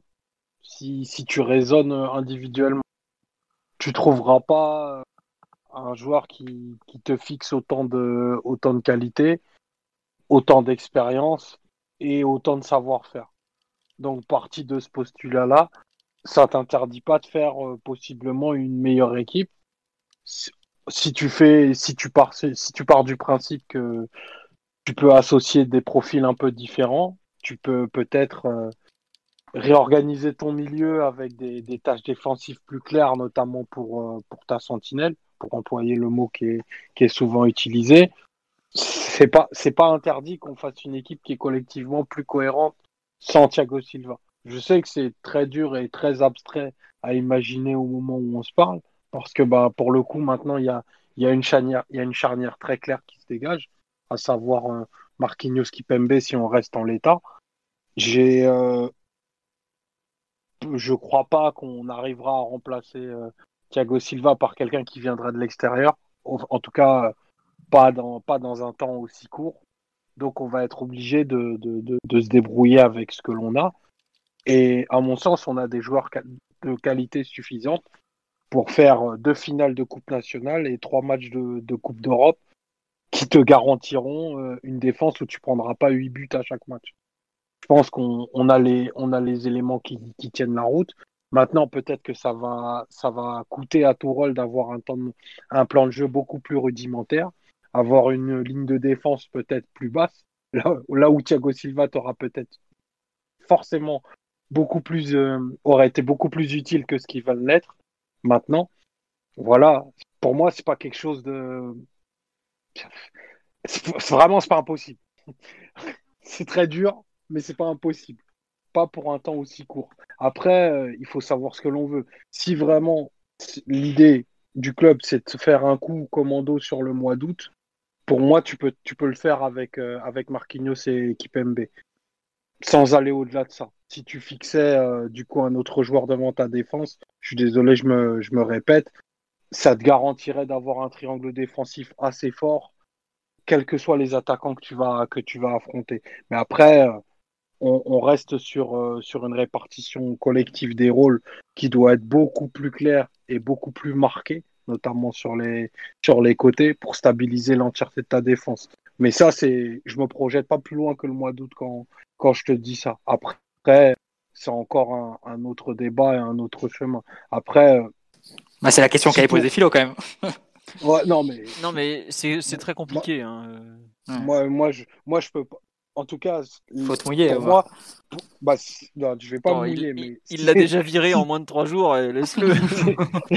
non, mais si tout rôle, euh, si tout rôle du coup reste en poste, pour moi, il a déjà répondu en fait à ce qu'il veut faire. Il veut des défenseurs du coup qui sont rapides, peut-être moins bons dans, la, dans le duel et dans le 1 contre 1, mais qui soient capables d'anticiper euh, des réactions d'attaquants très très très haut sur le terrain. Donc pour ça, il a déjà choisi Herrera, il a aussi pris pour cela Diallo et il fait confiance à Kipembe pour cela. Donc ça paraît peut-être euh, clair ce qu'il veut faire. On t'entend. Enfin, encore, encore faut-il savoir s'il si sait très bien ce qu'il veut faire. Moi, je choisis de lui faire confiance. Donc, il a choisi ce chemin. Allons-y pour le mois d'août. À mon sens, ça suffira. Et après, la question qui se pose, c'est que c'est compliqué aussi de. Enfin, tu parles du mois d'août, mais c'est compliqué de faire venir un patron défensif si tu entre guillemets, si tu as d'autres idées, ne serait-ce que pour le mois d'août. Enfin, recruter cet été un, un joueur qui euh, comment dire, va te remplacer Thiago Silva, déjà, est-ce qu'il y a un joueur qui est en mesure de te remplacer Thiago Silva aujourd'hui? Perso, j'en vois deux. Il s'appelle, euh, allez, peut-être trois. T'as Ramos Varane qui joue au Real Madrid, donc déjà t'oublies. Et le troisième, c'est Van Dijk qui joue à Liverpool, t'oublies aussi. En termes de qualité individuelle, je pense que tu ne, tu ne peux pas le remplacer en fait, tout simplement. C'est-à-dire que il n'y a, pas sur le marché de, joueurs quoi. aujourd'hui qui sont en mesure d'apporter autant de qualité en un seul joueur qui soit disponible. On nous parle beaucoup de Koulibaly, mais par exemple, un joueur comme Koulibaly, il n'a pas du tout les mêmes qualités que Thiago Silva. Mais alors vraiment, pas du tout. Enfin, il, est pas du tout. Il est beaucoup moins dans la lecture. Il est beaucoup plus dans. Il, dégage une puissance physique que, Thiago Silva Rochine a utilisé. Il joue axe gauche et pas axe droit comme lui. Donc vraiment, c'est c'est complètement différent. Et c'est pour ça que euh, je trouve que pour moi, le PSG va peut-être finalement euh, accepter cette année de transition avec la, la charnière euh, qui se dégage et qui est la plus logique, qui est Kim Pembe Marquinhos, quitte en fait à réinvestir sur un, milieu de terrain, comme tu dis, Omar, qui les protégera peut-être mieux. Et on verra dans un an si finalement on se rend compte que la charnière, une fois qu'elle est installée, qu'elle a vraiment pris ses marques, qu'elle a enchaîné les matchs surtout, parce que c'est un truc qu'on oublie souvent, c'est qu'Impembe Marquinhos c'est souvent une charnière de dépannage et pas seulement une charnière de, c'est pas une charnière du futur. Enfin, ça n'avait jamais été euh, vu euh, comme ça jusqu'à aujourd'hui, puisqu'il y avait forcément tout le temps Thiago Silva au, cœur de tout. Mais euh, peut-être finalement qu'une fois que la charnière aura trouvé ses marques, elle sera assez performante. Et si elle ne l'est pas, à ce moment-là, aller chercher peut-être un autre joueur, mais qui est, euh, qui sera peut-être finalement non pas à la place de Thiago Silva, mais peut-être par exemple à la place de Kim Pembe, parce que Marquinhos aura montré lui qu'il est un, un vraiment un, défenseur central très performant. C'est pour ça en fait, est-ce que à court terme on a vraiment besoin de remplacer Thiago Silva ou est-ce qu'il ne faut pas plutôt carrément penser euh, moyen terme, à savoir euh, voir dans un an quel est celui auquel on doit enfin, quel est celui autour duquel on doit construire la charnière en fait? À savoir, est-ce que finalement, il ne il faut pas mieux aujourd'hui installer Marquinhos et peut-être aller chercher plus tard le complément à Marquinhos plutôt que de construire aujourd'hui autour de Kimpembe, à savoir aller chercher un central droit puisqu'on a Kimpembe voire Diallo pour l'axe gauche? En fait, c'est un peu. Euh, oui, Mathieu? Non, je suis totalement d'accord avec toi, Fio. Je pense que ça sert à rien de recruter pour recruter et de balancer 80 euh, millions sur Koulibaly ou 60 sur Skriniar. pour moi, ce serait euh, de l'argent foutu en l'air, autant, dire, autant le dire clairement il vaut mieux, enfin, je sais pas, après, ça dépend. C'est clair que si tu ne prolonges pas Thiago Silva, c'est aussi pour te donner de la marge pour recruter aux autres postes. Donc, autant renforcer l'équipe, voir ce que tu peux essayer de, voir, de faire la saison euh, en l'état en défense. Et ensuite, une fois, euh, une fois que tu auras fait cette saison-là, tu aviseras et tu pourras, tu pourras définir clairement quel est, quel est ton besoin. Parce que là, effectivement, tu es, un peu dans l'inconnu. Parce qu'on parle de Koulibaly, c'est un axe gauche. Et on parle de, de c'est un axe droit, par exemple. Donc déjà rien que ça, c'est un peu c'est un peu dans le flou. Et donc voilà, je serais aussi je serais aussi sur ta position qui qui serait qui serait d'attendre, euh, renforcer absolument les autres postes parce que voilà, si tu lâches Thiago Silva, c'est pour le faire. Et euh, et voilà, mais lâcher de l'argent pour lâcher de l'argent, recruter pour recruter, pour moi, il, faut il vaut mieux attendre encore un an et, et avoir, qui sait, ça se trouve dans un an, on aura, il y aura plus de défenseurs sur le marché, il y aura d'autres opportunités. Mais là, si, euh, si ça doit se résoudre à Koulibaly, ou Skriniar, pour moi, ça me semble. Euh, c'est pas le saut de qualité que t'attends euh, que en défense pour moi. Et puis surtout, je suis d'accord. Juste pour compléter, par exemple, tu cites le, le cas de Skriniar. On est avec un entraîneur qui aime beaucoup passer dans une défense à 3. Est-ce que par exemple, les... est-ce que Skriniar est un joueur qui est en mesure de, passer d'une défense euh, de l'une à l'autre? Il me semble euh, que l'Inter cette saison, c'est pas le meilleur euh, en défense. Non, non, du tout. C'est, l'un des, l'un des joueurs qui a été le plus pénalisé par le, par le changement de système. D'abord parce qu'ils l'ont passé à axe gauche de la défense à 3 et il a été, bah, il est vraiment pas sur son, sur son point, sur son profil fort, on va dire. Et même quand il est passé à droite, bon, ça a été mieux que Godin. Ça n'a pas été, c'est clairement, c'est De Vrij et, Bastoni qui sont les vainqueurs de la défense à 3.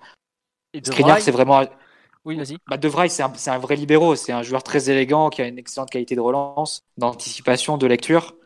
Maintenant, est-ce que c'est. Est-ce que pour le coup, il peut avoir des qualités en commun avec Thiago Silva, mais est-ce que ce serait lui qui compléterait Marquinhos? À moins que tu, joues, à défense à 3 avec euh, Marquinhos, De Vrij et, et Kipembe, mais en plus, il coûterait une blinde hein, aussi, De Vrij. Non, De, de, Vrij hein, est pour le coup un joueur euh, exceptionnel, vraiment de. Mathieu a très, bien synthétisé ses, ses, grosses qualités, mais je ne pense pas que l'idée de d'essayer de cloner, Thiago Silva soit un, soit un projet viable à, à long terme. Le club a, a, fait des paris, a fait des choix sur des, sur des profils de défenseurs qu'on a identifiés comme étant ceux du futur. Donc maintenant, c'est autour de ça qu'il va falloir développer et, euh, et ne pas ne, enfin, si on fait la, la, course au clone de Thiago Silva, c'est quelque chose de perdu. Il n'y a pas d'équivalence. en termes d'expérience que de, que de profil. Donc il faut aller vers autre chose. Par contre, il faut fondamentalement renforcer ton, ton milieu de terrain qui, qui se fait déchirer en transition euh, dès qu'il y a un milieu qui court un petit peu. Qui court un petit peu. Donc euh, c'est surtout tout ça qui va être important et, quelque part rendre cette succession, se rendre responsable de la succession de Thiago Silva, ça doit être une œuvre collective et pas individuelle pour le coup. Parce ah bah. qu'on a, on a failli à chaque fois qu'on a essayé de, de faire un 1 pour 1. On l'a fait pour Ibra, encore pour Ibra, on a pris trois joueurs. Même ça, ça n'a pas marché. Maxwell, ça n'a pas marché. Si on le fait pour Thiago Silva, les mêmes causes produiront probablement les mêmes effets. C'est ce qu'on nous dit sur Après, si tu veux, si tu prends si tu prends, pardon, juste si tu prends Skriniar ou Koulibaly, c'est pas du tout les mêmes qualités que, que Thiago Silva. Skriniar, c'est le joueur vraiment physique de duel qui va mettre le pied, qui va essayer de passer comme ça devant l'adversaire. Et Koulibaly aussi, un joueur très puissant, très, très haut duel. Donc ce serait des profils différents, mais c'est surtout l'idée de mettre 60-80 euh, millions sur un défenseur comme ça à l'aveugle, sans savoir vraiment quelle, quelle est la qualité que tu recherches et quelle est euh, vraiment la complémentarité et la charnière qui va se dégager. Ça, ça peut être vraiment très, très dangereux. Par contre, viser un défenseur expérimenté entre 27 30 ans euh, pour faire le nombre ou je sais pas, ça peut être ça peut être une autre idée type Felipe de, de Porto l'an dernier qui a été transféré à Atletico et qui a été une, bonne surprise. Ça peut être une, idée pour faire euh, comme ça la transition. Euh, et, mais pour être vraiment derrière la charnière Marquinhos Kimpembe par contre. On nous parle. par exemple, on nous dit, on nous dit sur le live quelques noms qui sortent. Par exemple, Gabriel de Lille. Gabriel, il est axe gauche. C'est un pur gaucher. On va pas prendre encore un mec axe gauche, sachant qu'on a déjà Kimpembe et Diallo à ce profil-là on nous parle de euh, Luis Felipe de la Lazio, effectivement, c'est un profil qui est intéressant, mais le problème qu'il a, c'est que lui aussi, c'est encore un très jeune joueur. Si je me trompe pas, c'est un 97, donc il a 22 ans. Euh, le PSG a déjà, euh, enfin, je sais pas si vous réalisé, mais aujourd'hui, Thiago Silva va partir. À votre avis, quel est le défenseur le plus âgé du PSG après Thiago Silva? Bon, Meunier, il a 29 ans. Enfin, il a 28 parce qu'il est de septembre, donc il, a, il va avoir 29 ans. C'était le deuxième plus vieux après. On va se retrouver le plus vieux, c'est Bernat. Bernat, qui est né en 93, qui va avoir 27 ans, ou qui les a eu. Voilà. Le PSG a quand même un gros problème d'expérience en défense centrale avec le départ de Thiago Silva. Et puis c'est vite de qualifier Bernat de défenseur aussi. Oui, euh. voilà. Non, mais en, défense centrale, on a euh, Kim Pembe, 95, euh, août 95, il va avoir 25 ans. Diallo, de mémoire, il est avril 96, donc il, va avoir, il a 23 ou 24 ans. Enfin, il, va les, il les a eu les 24. On a Marquinhos, 26 ans, parce qu'il est de mai 94. Et Kwasi, qui est de, juin, c'était hier, juin 2020, il vient d'avoir 18 ans. Vous vous rendez compte qu'on n'a pas un défenseur. joyeux anniversaire d'ailleurs. Tout à fait, euh, mais signe Tanguy. Euh, ça fait quand même 4 joueurs en défense centrale, il n'y en a pas un de plus de 26 ans. Mais il n'y a aucun grand club en Europe qui, joue avec une défense aussi jeune. Et on sait à quel point, à ce poste, l'expérience, ça compte. Et pour ça, je pense que, comme Mathieu dit, euh, aller chercher peut-être un joueur de, complément, ou, ou si c'est pas de complément, au moins un mec d'expérience, ça pourrait être une très bonne idée. Mais plus, pas faire, surtout pas faire un remplacement poste pour poste. Bon, évidemment, si tu as les moyens de faire Varane, tu fais Varane. Hein. Enfin, je dis Varane, c'est le premier nom qui me passe en tête parce qu'il est axe droit, il est français, enfin, il, coche toutes les cases, il est parfait. Mais euh, il y a quand même beaucoup plus de chances qu'on se retrouve à devoir installer vraiment Marquinhos euh, que de jouer avec. Euh, bah, d'aller chercher entre guillemets un, crack européen. Et on me dit l'expérience ça veut rien dire avec l'âge. Ouais, je suis d'accord. Marquinhos est très expérimenté pour son âge. Mais Marquinhos, il a jamais joué une demi-finale Ligue des Champions par exemple. Il a jamais joué une finale de Ligue des Champions. Le seul quart de finale euh, retour qu'il a dû jouer de mémoire, c'était celui à, à Barcelone où, où, finalement il n'y a même pas match. C'est embêtant euh, quand même de, pour gagner la Ligue des Champions. On dit souvent qu'il faut des joueurs qui ont déjà gagné. City dans le 3-5-2 aussi. Voilà, oui, ah oui, City dans le 3-5-2, le pauvre, bon voilà. Il a joué ce match-là? Oui, oui, oui, bah oui, puisqu'il joue axe gauche au départ avec euh, Aurier axe ah, droit. Tu t'en souviens pas, tu te souviens pas de la tu te souviens pas de la permutation entre Marquinhos et Aurier qui dure 20 minutes en plein milieu de la première mi-temps. mais j'ai été plus traumatisé par Aurier euh, axe droit. Voilà. Non mais euh, c'est un peu ça que tiens est-ce que le retour de la piste Boateng oh, Boateng est plutôt bien relancé au Bayern je pense pas mais par, moi dans l'idée par exemple je, je trouve que c'est pas bête après Boateng il fera jamais du Thiago Silva non plus hein faut pas, faut pas lui demander ça, quoi. C'est, c'est pas, euh, enfin, on verra jamais un joueur dans l'effectif déjà. De quoi, euh, Simon? Beaucoup de joueurs de Bundesliga dans l'équipe déjà. C'est vrai, en plus, oui. Mais bon, on n'est plus à ça près. Tu sais. Si on va te chercher un, bon de Bundesliga, c'est mieux qu'un mauvais de Serie A. Hein. Enfin, voilà. Non, mais l'expérience. non, mais enfin, je sais pas. Euh, moi, je peux dire que Je, je, peux te dire que je, je préfère aller chercher la semaine prochaine. Je préfère aller chercher un mec de Bundesliga qu'un Pepito Acosta qui joue au Mexique ou je sais pas où il est. Hein. Mais bref. Si, si, si c'est Kimmich, on, on, se plaindra pas trop. Voilà, pareil, Lucas Hernandez du Bayern, il a signé pour 85 millions d'euros, il va pas partir cet été, hein, il vaut trop cher. Hein. Jiménez. Il jamais axe droit lui non plus. Voilà, en plus. Euh, oui, Jiménez, l'Atlético Madrid, mais pareil, c'est très cher. Et en plus, est-ce que c'est c'est exactement Jiménez, Kimpembe, par exemple? Je suis pas sûr que ce soit une paire très complémentaire, par exemple. Ce, serait drôle à voir, mais Jiménez est beaucoup blessé hein, ces derniers temps, malheureusement. Voilà. Avec tout ce que vous dites depuis tout à l'heure, ça me fait penser. Euh, peut-être qu'il fallait le prolonger au moins d'un an. Hein. Bah, euh, bah Omar, peut te refaire sa tirade hein, si t'as pas été. j'ai bien compris les points de vue des uns et des autres. Mais mais, moi, j'ai, moi, j'ai, moi, j'ai, ouvert la cagnotte Litchi. moi, personnellement, je me méfie des, des non-remplacements euh, où, où soi-disant, euh, les problèmes seraient collectivement. Euh, on se C'est vrai que c'était le même, le même raisonnement qu'en 2016, hein, C'était le même raisonnement en 2016. Hein. Payer pour apprendre, et globalement, si on prend pas 95 buts en Ligue 1 la saison prochaine, personnellement, je, crie je crierai au miracle. J'assumerai chacun de ces, ces, ces mots. Mais par exemple. 95 buts. Hein. Vous noterez. Donc, donc 95 buts, Simon, je sais pas, les maths, ça paraît d'être hein. trop ton truc, ça fait quand même 2,5 buts par match. Hein. Bah, j'aurais dû dire 110 buts en fait. Alors, je, suis rendu compte. je sais que t'étais un ailier droit euh, qui était meilleur que Luis Figo, mais il n'y a pas souvent des joueurs comme ça en Ligue 1, je te signale. On va peut-être pas prendre 3 buts tous les week-ends quand même. Euh, on nous dit est-ce que Godin est cramé? Non, mais Godin a d'énormes difficultés dans la défense à 3 de l'Inter. C'est pas pour le ramener au PSG qui souffre. il est cramé. Et en plus, ah, Godin, Godin dans le système défensif de Tourelle, euh, c'est, ce serait lui, pas lui rendre service. On Non, honnêtement, voilà, Godin n'est pas fait pour aller jouer très haut sur le terrain. Euh, et Lucas Clusterman, mais Lucas Clusterman, c'est un peu le, c'est un peu le clone de Kerrer en fait. Savoir, c'est un joueur qui joue euh, dans une défense à 4, il serait plutôt arrière droit, et dans une défense à 3, il serait plutôt central droit. Donc euh, c'est, c'est pas du tout un joueur qui correspond à ce que cherche le PSG non plus. Enfin, je suis pas sûr que le PSG ait cherché un défenseur d'expérience du côté de Leipzig, par exemple. Donc euh, voilà. Mais oui, on nous dit si, si on se rend compte qu'il nous faut un défenseur central assez âgé, expérimenté, qui s'intègre facilement, c'est Thiago Silva. Oui, mais c'est pas c'est pas possible. Donc euh. il y a David David Luiz, c'est en fin de contrat hein, dans, dans un mois. Non mais lui en plus défense à 4, défense à 3, il peut jouer partout mais bon, je suis pas ah, sûr que je suis pas sûr que le PSG les, les, longs ballons de David Luiz dans la profondeur pour Mbappé, euh, il, il soulagerait un petit peu Kimpembe à la relance, ça c'est sûr. Ouais, mais par contre, je suis pas sûr qu'il comment dire qu'il ait laissé que des bons souvenirs au, PSG dans sa façon de partir. On nous parle de Savic de l'Atlético Madrid, où effectivement il a un profil lui expérimenté, qui ne sera pas non plus un titulaire ah, indiscutable. Le problème qu'il a lui, c'est qu'il est nul par contre. Je préviens les gens. c'est le moins bon défenseur que l'Atlético ait depuis des années, je sais pas ce qu'il fout là-bas encore. Bon, bah voilà, Simon vient d'assassiner le pauvre Savic en direct. Hein. Donc on parle pas de Milinkovic Savic de la Lazio, hein. on parle de Savic. avec une moustache. Après, moi, je sais qu'il y, a Benjamin Stambouli qui est en fin de contrat à Schalke, euh, il peut faire l'affaire. Mais oui, effectivement, c'est là où on se rend compte que Matthijs de l'Irt qu'on a raté, c'est. Oui. C'est. C'est gênant, oui. Ça aurait été bah, le truc, c'est que De Ligt n'avait pas la surface financière pour le faire en même temps et de garder Thiago Silva. Parce que je trouve qu'on on, le dit un peu trop rapidement. On dit on a préféré Diallo à De Ligt. C'est pas comme ça que ça s'est passé. Hein. Si tu prends le coût de De Ligt sur une année et le coût de Diallo sur une année, c'est du simple au triple avec les amortissements et le salaire chargé.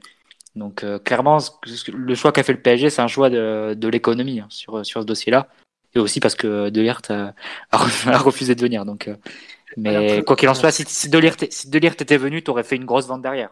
Parce que euh, économiquement, c'était, je le dis, c'est du simple au triple, hein, le rapport entre un Diallo et un De Ouais, on nous parle de du Turc de Leicester, euh, comment il s'appelle, c'est ça? Je sais jamais euh, son nom et comment ça se prononce, mais pareil, euh, aller chercher un joueur en première ligue, c'est rarement une bonne idée parce que ça coûte très très cher. Non pas qu'ils soient pas, sont pas bons, hein, au contraire, il y a des joueurs très bons en première ligue.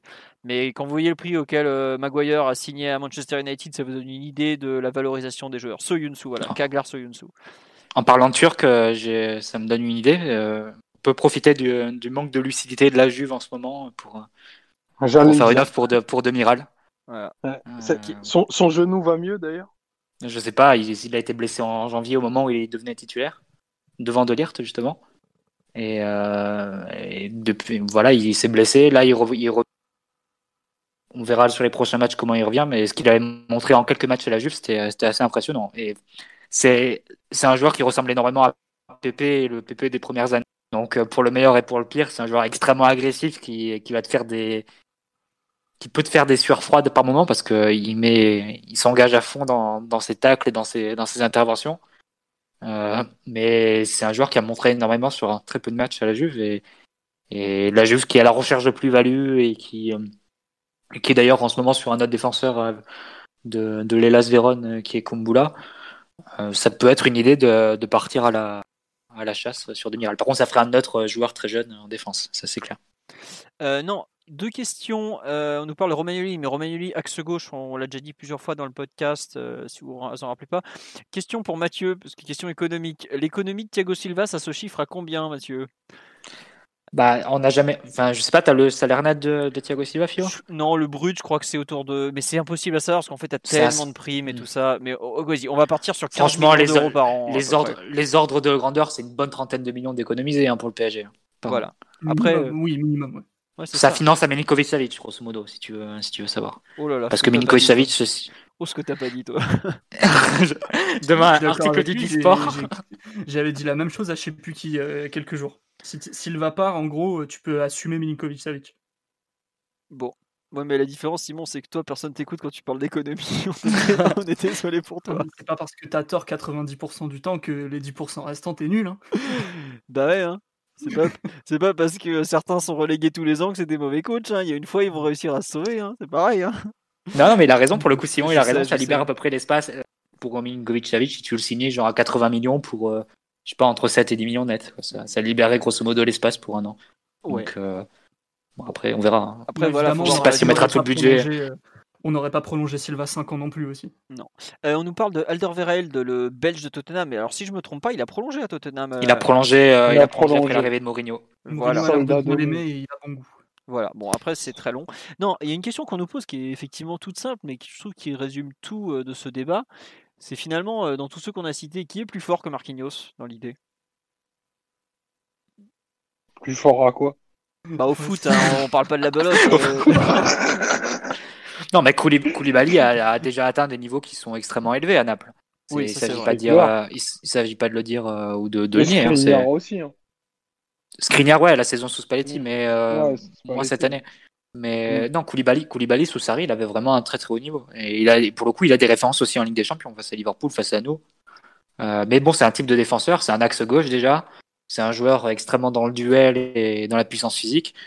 Est-ce que tu mettrais Kimpembe, Koulibaly Diallo, est-ce, pareil, est-ce que tu mettrais 80 millions d'euros? Est-ce que tu ferais le gros investissement de l'été sur, euh, sur Koulibaly?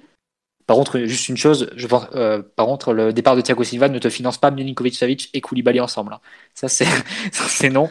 Donc, euh, si tu veux avoir les deux ou si tu veux avoir un gros défenseur en plus d'un gros milieu de terrain, il faut arriver à vendre absolument tes, indésirables que sont les Herrera, les Draxler, les, Draxler, les Ressé, les Areola, etc. Paredes. Merci. Merci du coup de nous dire que c'est impossible, Mathieu. Ah, on va bien réussir. certains confrères de faire un... Non, mais grosso modo, si tu veux, si tu arrives à vendre Ressé, Areola, Herrera, ça te libère à peu près autant qu'un Thiago Silva. Mais le problème, c'est que va trouver un club à Draxler, va trouver un club à, à va trouver un club à Herrera. il, y a, au moins, il, y a au moins, il y a au moins autant de chances que je sois Miss Monde dans six mois. Bah, un club euh, à Ressé, ça peut se trouver. Il y a, bien des mecs qui cherchent des DJ. Mais un club de foot, c'est autre chose. c'est ça le gros problème de Ressé quand même, faut le dire. bon, mais non, oui, il faut. Enfin, si tu arrives à dégager de la masse salariale euh, de façon importante, on va dire, et récupérer peut-être un peu des pépettes sur des joueurs qui sont amortis, voilà, euh, tu peux éventuellement envisager. Mais bon, euh, c'est compliqué quand même. On nous dit que Koulibaly va coûter au minimum 50 millions. Ouais, mais Naples, ils en attendent 100 millions, donc on est loin du compte. Hein. Puis Koulibaly, ça sent quand même pas mal l'Angleterre où ça coûte cher, enfin où ce qui coûte cher ne leur fait pas peur. Quoi. On nous parle de Pao Torres, successeur désigné de Ramos en section, mais voilà, c'est pareil, c'est, très jeune ça, très très jeune euh, comme joueur. C'est probablement un très bon joueur, je connais pas, euh, à part de nom, je connais pas du tout, donc comme ça je je peux en dire beaucoup. Hein. Mais oui, il y a, beaucoup de, noms comme ça qui sortent, mais trouver le bon profil, je suis pas sûr que ça soit quelque chose d'envisageable et on est tous globalement d'accord sur l'idée de un peu entre guillemets de, patienter peut-être sur euh, installer vraiment Marquinhos Kimpembe avant de voir l'été prochain euh, avec un peu plus de visibilité ce qui, ce qui, ce qui sera le mieux, non?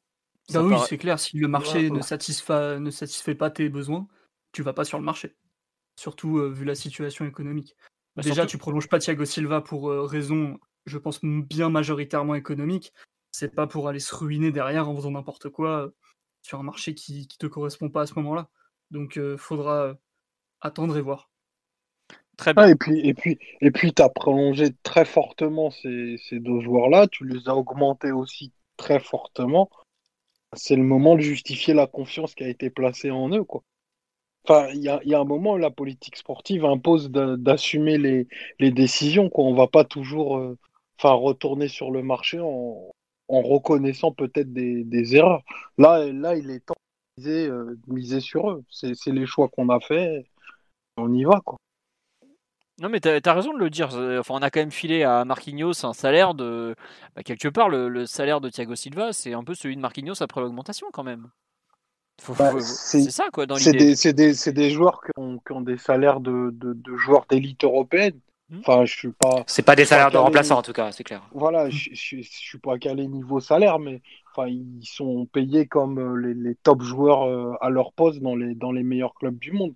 Donc maintenant, il est temps que ça se matérialise aussi aussi sportivement. Donc euh, oui, ils ont la pression, oui, ça tend un petit peu tout le club, mais il, va falloir que aussi fasse le, saut de qualité.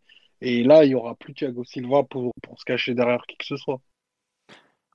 Non, non, mais je suis bien d'accord avec toi que Thiago Silva, il a beaucoup pris, mais il y a un moment où il faudra assumer. Euh, et on Ah bah là, on, retire, on retire les petits trous hein, pour, euh, pour Marquinhos et Kimpembe. Hein.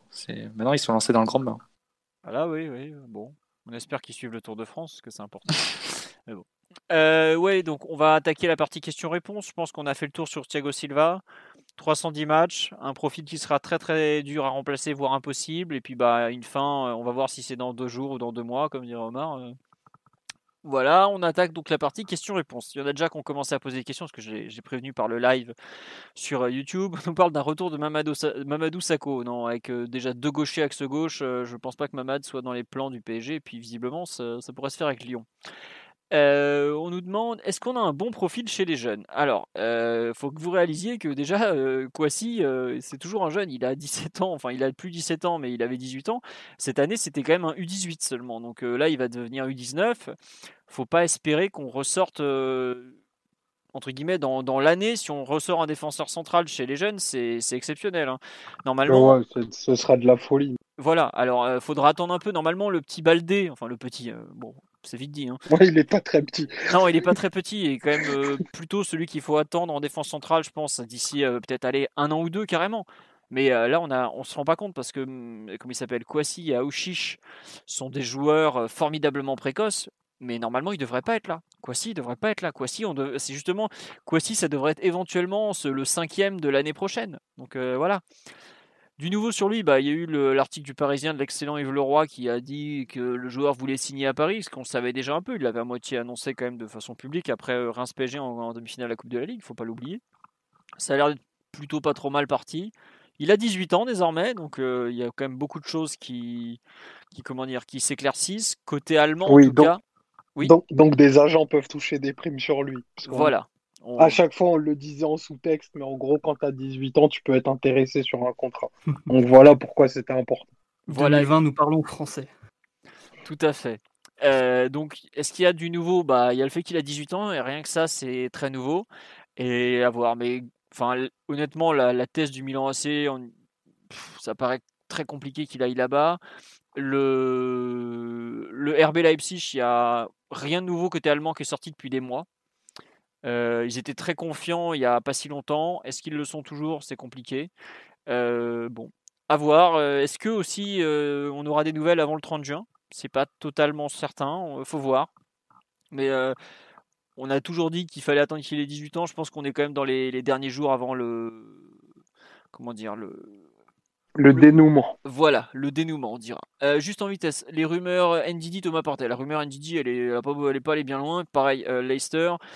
C'est pas un club qui est vendeur, surtout quand il risque de jouer la Ligue des Champions. Alors, il faut voir si la première ligue va au bout, s'ils sont officiellement qualifiés à la fin de la saison, mais en général, ça, ne sera pas très vendeur. Enfin, ils vont pas vendre. Et Thomas Partey, bah, Thomas Partey a expliqué au PSG que lui, c'était l'Atlético et la première ligue. Donc, à partir de là, euh, soit on lui fait une offre salariale démesurée, mais est-ce qu'on est en mesure de la faire? Soit c'est mort. Et voilà, faudra passer à autre chose globalement, ça sent pas très bon pour la piste Thomas Partey au PSG. Euh, est-ce que Gay a un gros salaire? Non, pas trop. Globalement, toutes les recrues de l'été dernier ont un salaire très mesuré, à l'exception de celles qui ont été signées par euh, le prédécesseur Leonardo, donc euh, notamment Monsieur Herrera, qui lui, pour le coup, a un très gros salaire et que qui est juste. Et puis, oui. Icardi, Icardi et Navas quand même. Oui, mais Icardi et Navas. Les recrues intermédiaires, oui, Sarabia, voilà. Diallo, Gay. Oui. Je pense que c'est surtout pour ces, ces joueurs-là dont on parlait. tiens, on nous demande euh, est-ce que Gay aurait deux offres de première ligue si c'est vrai que doit faire le PG Alors, euh, bon, si je dois dire euh, ce que j'en pense, je pense que c'est complètement faux et qu'aujourd'hui, les clubs de première ligue, ils attendent de savoir à quelle place ils vont finir avant de commencer à faire des offres. Voilà. Enfin, je sais pas ce que vous en pensez, mais aujourd'hui, je, je, trouve que c'est très prématuré. Le seul club de première ligue qui a vraiment avancé sur le recrutement, c'est Chelsea. Et c'était pour une raison très particulière, savoir que Werner, sa clause libératoire était plus valable après le 15 juin. Donc c'est pour ça qu'il fallait bouger vite, très vite. Je sais pas Simon ou Mathieu ou Omar si vous voulez rajouter quelque chose sur Guy et les offres anglaises. Euh. Non, non, si, si, tu as l'air d'avoir complètement raison. Voilà. Et euh, ah oui, Wolverhampton, euh, renseignez-vous sur leur méthode de recrutement, qui est le directeur sportif, comment ils recrutent et depuis combien de temps ils n'ont pas pris un joueur de plus de 30 ans? Je vous aide, c'est Joao Moutinho parce que l'agent s'appelle Georges Mendes. Voilà. Est-ce que le PG deviendra moins fort sans Thiago Silva, Meunier, Cavani et Kurzawa? Ça dépendra qui les remplace, non? C'est un peu toujours la même question parce que non, je sais pas, qu'est-ce que vous en pensez, le fait qu'on perde un peu 4 joueurs comme ça d'un coup, euh, dont 3 en défense? Bah Après, il y a, y a 3 joueurs sur les, sur les 4 que tu, viens de nommer qui ont un apport quasi nul depuis au moins 4. Donc, je sais pas si on sera moins fort sportivement. Thiago Silva, oui, bien sûr, c'est une perte énorme. Ça fait, plus de 2 heures qu'on parle. L'impact à mesurer, il se fera un peu plus au long.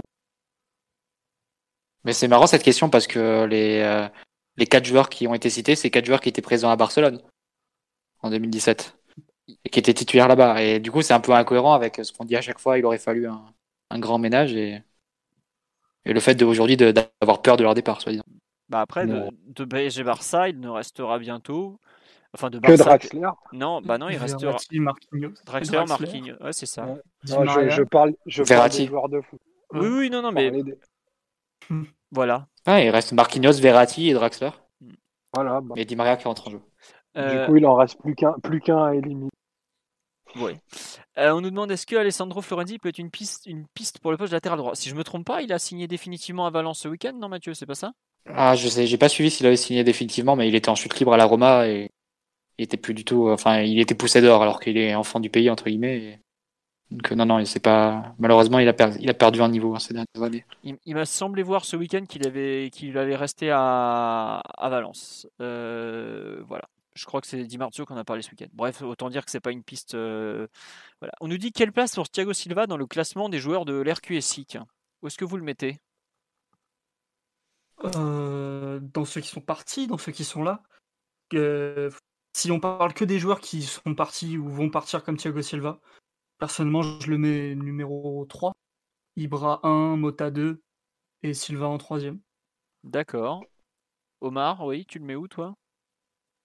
Numéro 2. Derrière Ibra, non Ou... Derrière Ibra. Et tu, pareil, tu comptes que ceux qui, sont, qui ne sont déjà plus là Ouais, je compte hors, hors catégorie Pastore. 1 euh, Ibra, 2 Thiago Silva et 3 Mota.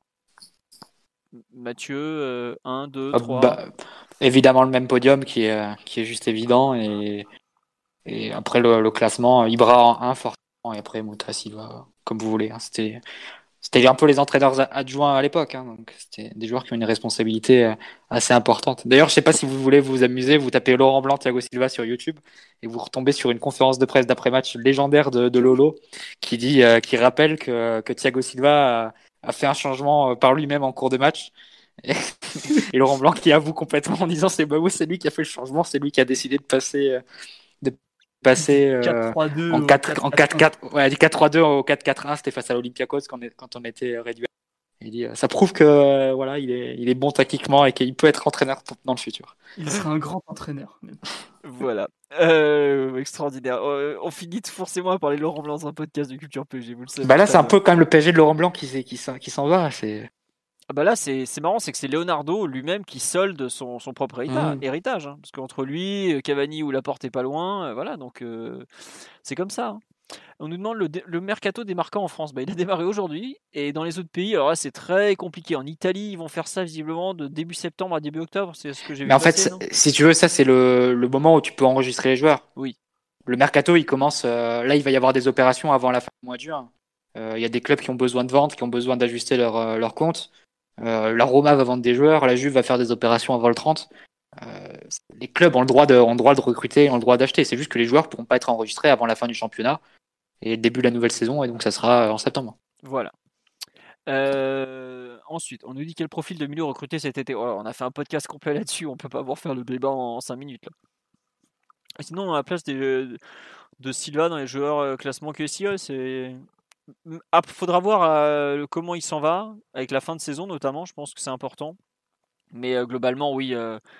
Même, je sais pas combien de temps l'RQSI, si elle devait s'arrêter demain, je pense qu'il est dans les 5 de l'RQSI, par exemple. Même en comptant ceux actuellement dans l'effectif, il n'y a, a pas de débat et ça en, je trouve ça en dit beaucoup sur euh, l'impact qu'il a eu malgré ses, les défauts et tout ça.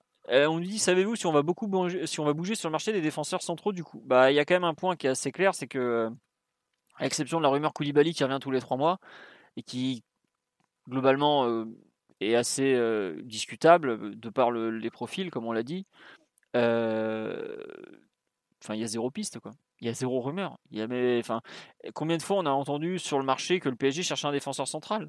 Alors que pourtant, le PSG, Leonardo, il sait très bien depuis des mois ce qu'il veut faire. Il le sait, le poids de Thiago Silva sur les comptes. Le joueur, il le connaît. Il l'a vu jouer, etc. etc. Donc, je pense pas qu'on bouge vraiment sur un défenseur central hors opportunité. Parce qu'on ne sait jamais. Hein. On a quand même recruté le meilleur gardien de l'RQSI le 1er septembre et le, remplaçant de Cavani le, 2. Donc, on ne sait jamais. Hein, mais bon, voilà un peu comme ça. Euh, Mbesso, il devient quoi? Bah, Mbesso, c'est un jeune joueur qui risque de partir en Ligue 1 ou Ligue 2 en prêt ou en vente définitive avec un, comment éventuellement une option de rachat. Mais je pense qu'il n'a pas son avenir au PSG paraît assez bouché. On me fait remarquer sur le live, bonsoir à l'ami Tigno qui nous dit Le conseil des sages de l'époque blanc composé de Thiago Silva, Thiago Motta, Ibrahimovic, Maxwell et Blaise Matuidi n'existe donc plus du tout. Tristesse effectivement, c'est un peu la fin d'une ère. Euh, c'est vraiment la. Avec le départ de Silva et celui de Cavani qui s'annonce, c'est vraiment la fin de l'ère 1 de QSI. Euh, après, euh, même s'il restera toujours Verratti et Marquinhos qui vont aller chercher probablement les records de matchs joués sous le maillot du PSG, tout ça. Euh, avec Cavani qui va suivre, qui sera notre neuf remplaçant? Bah Pour l'instant, c'est vrai que des pistes sur le poste d'avant-centre, on n'en a pas du tout entendu parler. Donc, faudra voir. Euh, est-ce qu'on va évaluer la situation durant l'été euh, Ça fait partie aujourd'hui des, Autant toute l'Europe sait que le PSG cherche un arrière droit, un arrière gauche et un ou un ou deux milieux de terrain, autant un neuf remplaçant, un défenseur central, c'est des pistes qui ressortent pas trop. Un gardien, le PSG cherche aussi un gardien remplaçant, par exemple. Enfin, le neuf, le neuf remplaçant et le gardien remplaçant, c'est pas des priorités. Hein. Non, c'est ça. régler ça en, euh, en septembre. Ouais. Autant Thiago Silva, tu... enfin, c'est compliqué de le remplacer euh, entre guillemets collectivement qu'au poste de neuf, tu peux bricoler tout un tas de trucs avec les joueurs que tu as déjà.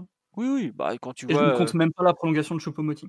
Oui, non, mais tu vois, enfin, un truc tout bête, quand on voit comme on a bricolé autour de Sarabia, par exemple, ça te montre un peu les, situations, les, comment dire, les solutions que tu peux trouver euh, au moins à court terme. Sarabia, Icardi, euh, Mbappé. Ça, ça, ça, se trouve, ça va être Icardi. Hein. Attaquant, Neymar Foneuf, attends, tu peux t'amuser. Hein.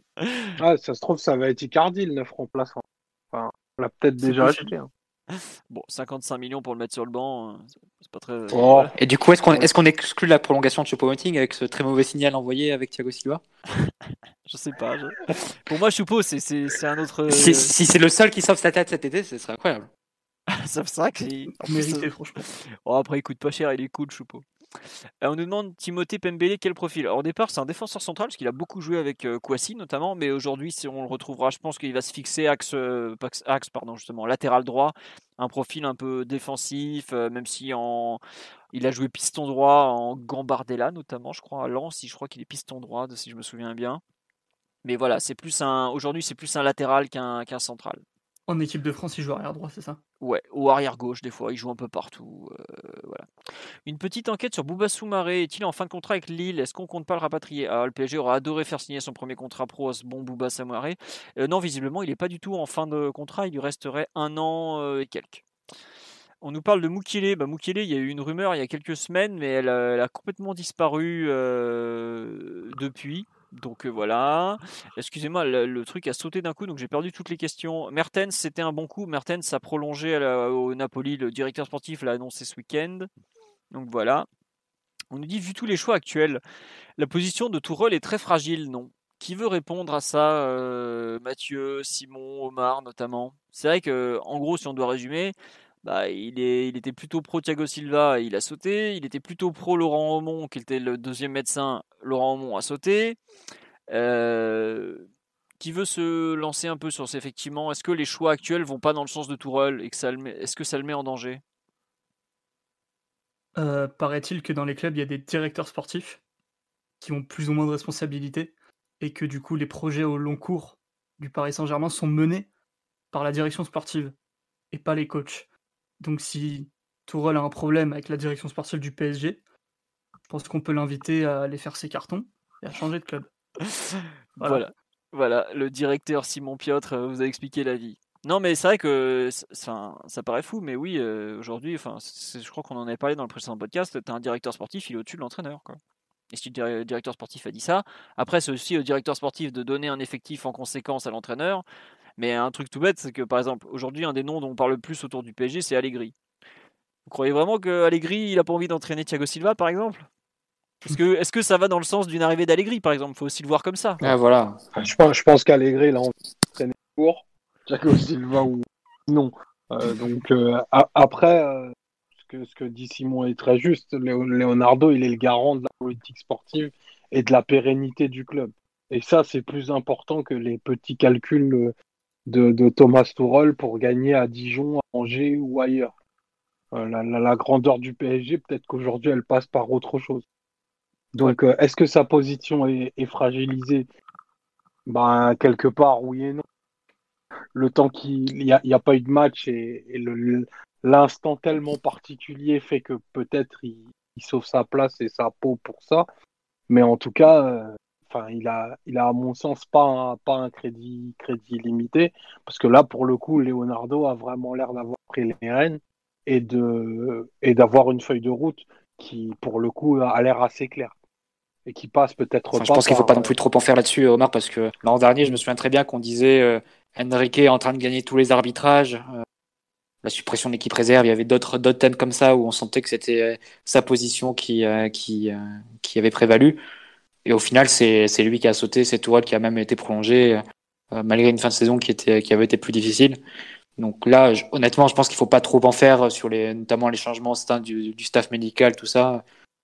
Ça me paraît, ah ça me paraît compliqué d'épiloguer ou d'extrapoler plutôt. Et, euh, et, surtout, Thomas Tourelle, il a une énorme opportunité, c'est que déjà, il a le calendrier qui joue en sa faveur, c'est-à-dire que la reprise, elle est dans 14 jours, dans deux semaines. Il n'y aura pas de changement d'entraîneur d'ici là. Donc il aura l'opportunité de, jouer sa Ligue des Champions sur trois matchs.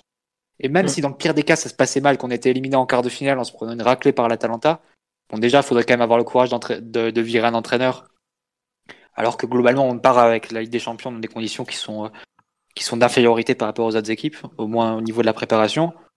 Donc il faudrait avoir le courage de mettre tout sur le côté, de tout mettre sur le dos de l'entraîneur euh, pour une élimination. Il faudra assumer aussi les coûts euh, que supposerait un départ de, de Tourelle et son remplacement. Et surtout, et surtout, il y a, il y a, il y a la Ligue 1 qui reprend juste après la Ligue des Champions. Et tu peux pas, enfin, ça me paraît très très compliqué de, de, de virer Tourelle par exemple début août, la première semaine d'août, et de recommencer la Ligue 1 euh, dix jours après avec un nouvel entraîneur qui aura pas vu sa préparation. Bah. ça... Pour moi, il y, a, il y, a, tout qui joue pour une troisième saison de Tourelle. Après, euh, moi, moi je j'interprète pas et j'analyse pas les, les changements de dans le staff médical, dans, les, dans le dans le staff vidéo ou de la performance euh, ou des équipes performance sportives. C'est vraiment en fait les, les choix de, de, joueurs qui sont faits, les profils qui sont ciblés, qui pour le moment peut-être ne donnent pas raison à ce que Tourol aurait voulu. Et après, euh, j'ai aucun doute que Leonardo ait le cran de prendre une décision comme, euh, comme celle que tu as évoquée tout à l'heure. Euh, il a été capable de changer des coachs à la trêve hivernale. Ça laisse pas beaucoup plus de temps qu'un licenciement au mois d'août pour travailler et préparer ton équipe. Surtout, c'est pas, la même chose de virer Comboiré. Dans la tête de Leonardo, je sais Ouais, mais c'est pas. Je pense vrai, honnêtement, je pense pas que ce soit lui qui, qui ait déjà le, dernier mot sur un dossier comme l'entraîneur. Et de deux, on l'a vu aussi l'an dernier avec euh, au Milan. Euh, combien de fois on a pensé qu'il allait virer Gattuso dès, dès, son arrivée au Milan, il y a eu des rumeurs dans la presse italienne en disant qu'il voulait Antonio Conte, etc. Et on se disait oui, il va forcément au premier prétexte, euh, Gattuso va sauter. Et pourtant, il y, il y en a eu des prétextes. Hein. sur la première partie de saison, il y, a une, il y a une égalisation de Benevento qui avait fait que des défaites jusqu'à présent, qui égalise à la 92e par un but sur corner du gardien. Le Milan qui se fait humilier. je l'ai vu, pardon. J'ai vu il y a deux jours le but. enfin, le Milan qui se fait humilier comme ça, le Milan qui sort d'un, qui se fait éliminer dans un groupe d'Europa League, un peu à la façon de, de Comboiré à l'époque, euh, avec le Betis en se faisant un match nul face à un club luxembourgeois. Enfin, ce genre de choses. Il y a eu mille prétextes. Au final, Gattuso est resté. Hein, donc, euh, je pense qu'il faut pas non plus, euh, là encore, extrapoler en disant Leonardo le coupeur de tête. Déjà, c'est pas forcément lui qui aura le dernier mot. Et de deux, il faut quand même des conditions hein, pour changer d'entraîneur. Ça, ça se fait pas comme ça juste parce qu'il a, parce qu'il préfère Allegri à Tourelle. Et ça coûte cher, n'oubliez pas. Ça coûte très cher. Virer Tourelle, tout son staff, tout ça, c'est 10 millions. Alors certes, on a déjà filé 22 patates à Laurent Blanc, mais c'était une autre époque euh, quand même. Et c'était. Ah, et puis surtout, Allegri, il arrive aussi avec son play. Hein. Il a, il a 4 ou 5 assistants. Il, il, a un salaire qui est supérieur à celui de Tourelle actuellement. Ouais, non, non, c'est pas ça. Hein. C'est pas simple. on nous dit, vous pensez quoi des joueurs qui reprennent le 22 juin? Bah, C'est scandaleux. Pour moi, euh, quand je vois que Lyon a déjà repris, alors après, visiblement, Lyon va refiler des semaines de vacances au milieu, mais je ne comprends pas du tout. Mais alors, pas du tout pourquoi on reprend aussi tard, alors que le premier match qu'on doit jouer, c'est contre une équipe qui aura repris 15 jours avant nous. C'est vraiment, euh, je sais pas ce que vous en pensez, mais moi, je. Bon. C'est quoi? C'est 8 semaines avant le, le premier match officiel? Je sais pas. Bah non, parce que 6 semaines, pardon. Ouais, 6 semaines, ça va être au final. Même pas puisqu'on reprend le 22 juin, le premier match officiel risque d'être le 25 juillet. Puisqu'ils ont avancé la finale ah, après, après s'être rendu compte, bah oui, parce que les génies se sont rendus compte que si jouaient la finale la Coupe de France le 8 août, ah bah ils n'allaient pas pouvoir donner la liste des qualifiés pour la Coupe d'Europe le 3. Hein. Ah bah ouais les gars, bravo. Enfin, euh, ça a été extraordinaire encore notre football français a brillé de mille feux. Et euh, donc en fait, on risque de jouer la finale, une des finales le 25 juillet et la deuxième le 1er août. Ah, je pensais pas que le premier match était si tôt. Je pensais que ça nous laissait huit semaines de travail effectif, mais en fait, c'est moi. Voilà, c'est magnifique. Bah écoute, il n'y a plus qu'à espérer que les, que les, joueurs aient beaucoup travaillé de leur côté.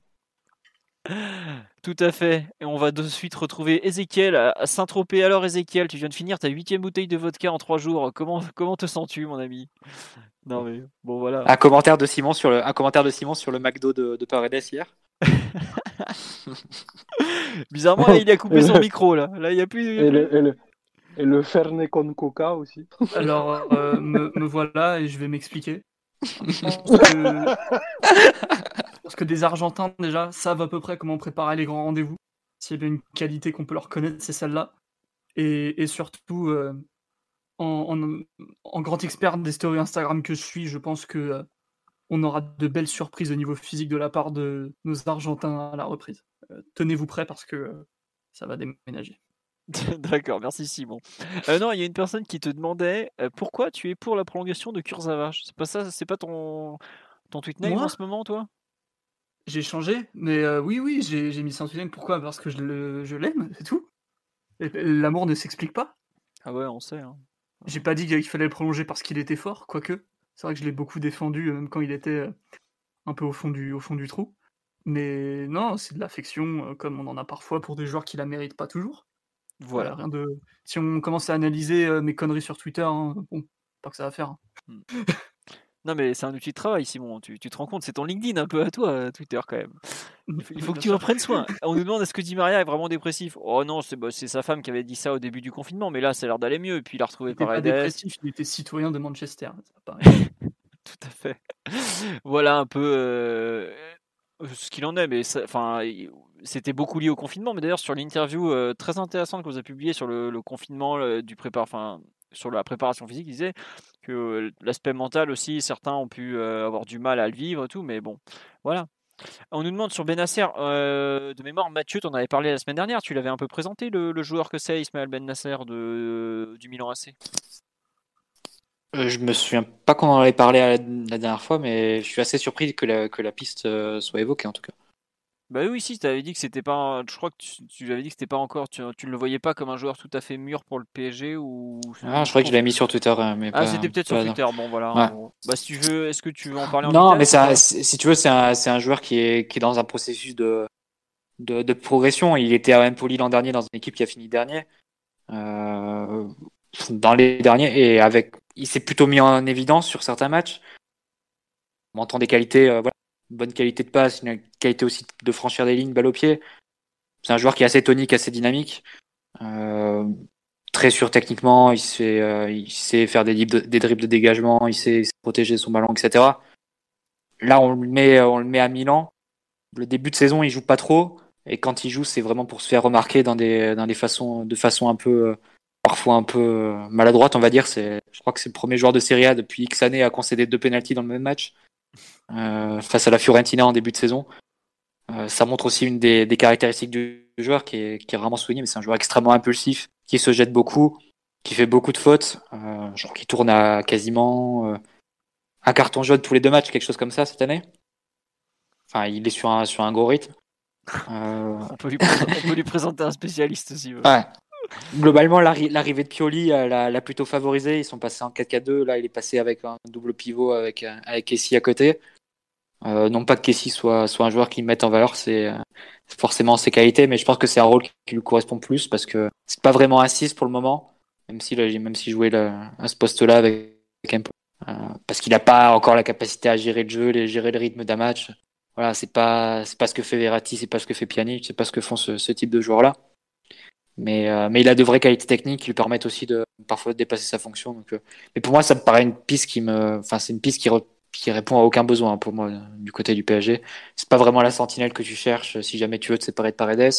C'est pas le relayeur euh, qui va t'amener de l'impact ou du volume, etc. Encore moins de la taille. De la taille. je vois pas trop, je vois pas trop à quoi, à quoi elle mène cette piste. Et si, si j'étais Caustique, euh, je, dirais que c'est plus euh, son agent qui, euh, qui le fait mousser en ce moment parce que Benasser, c'est l'un des plus petits salaires au Milan AC.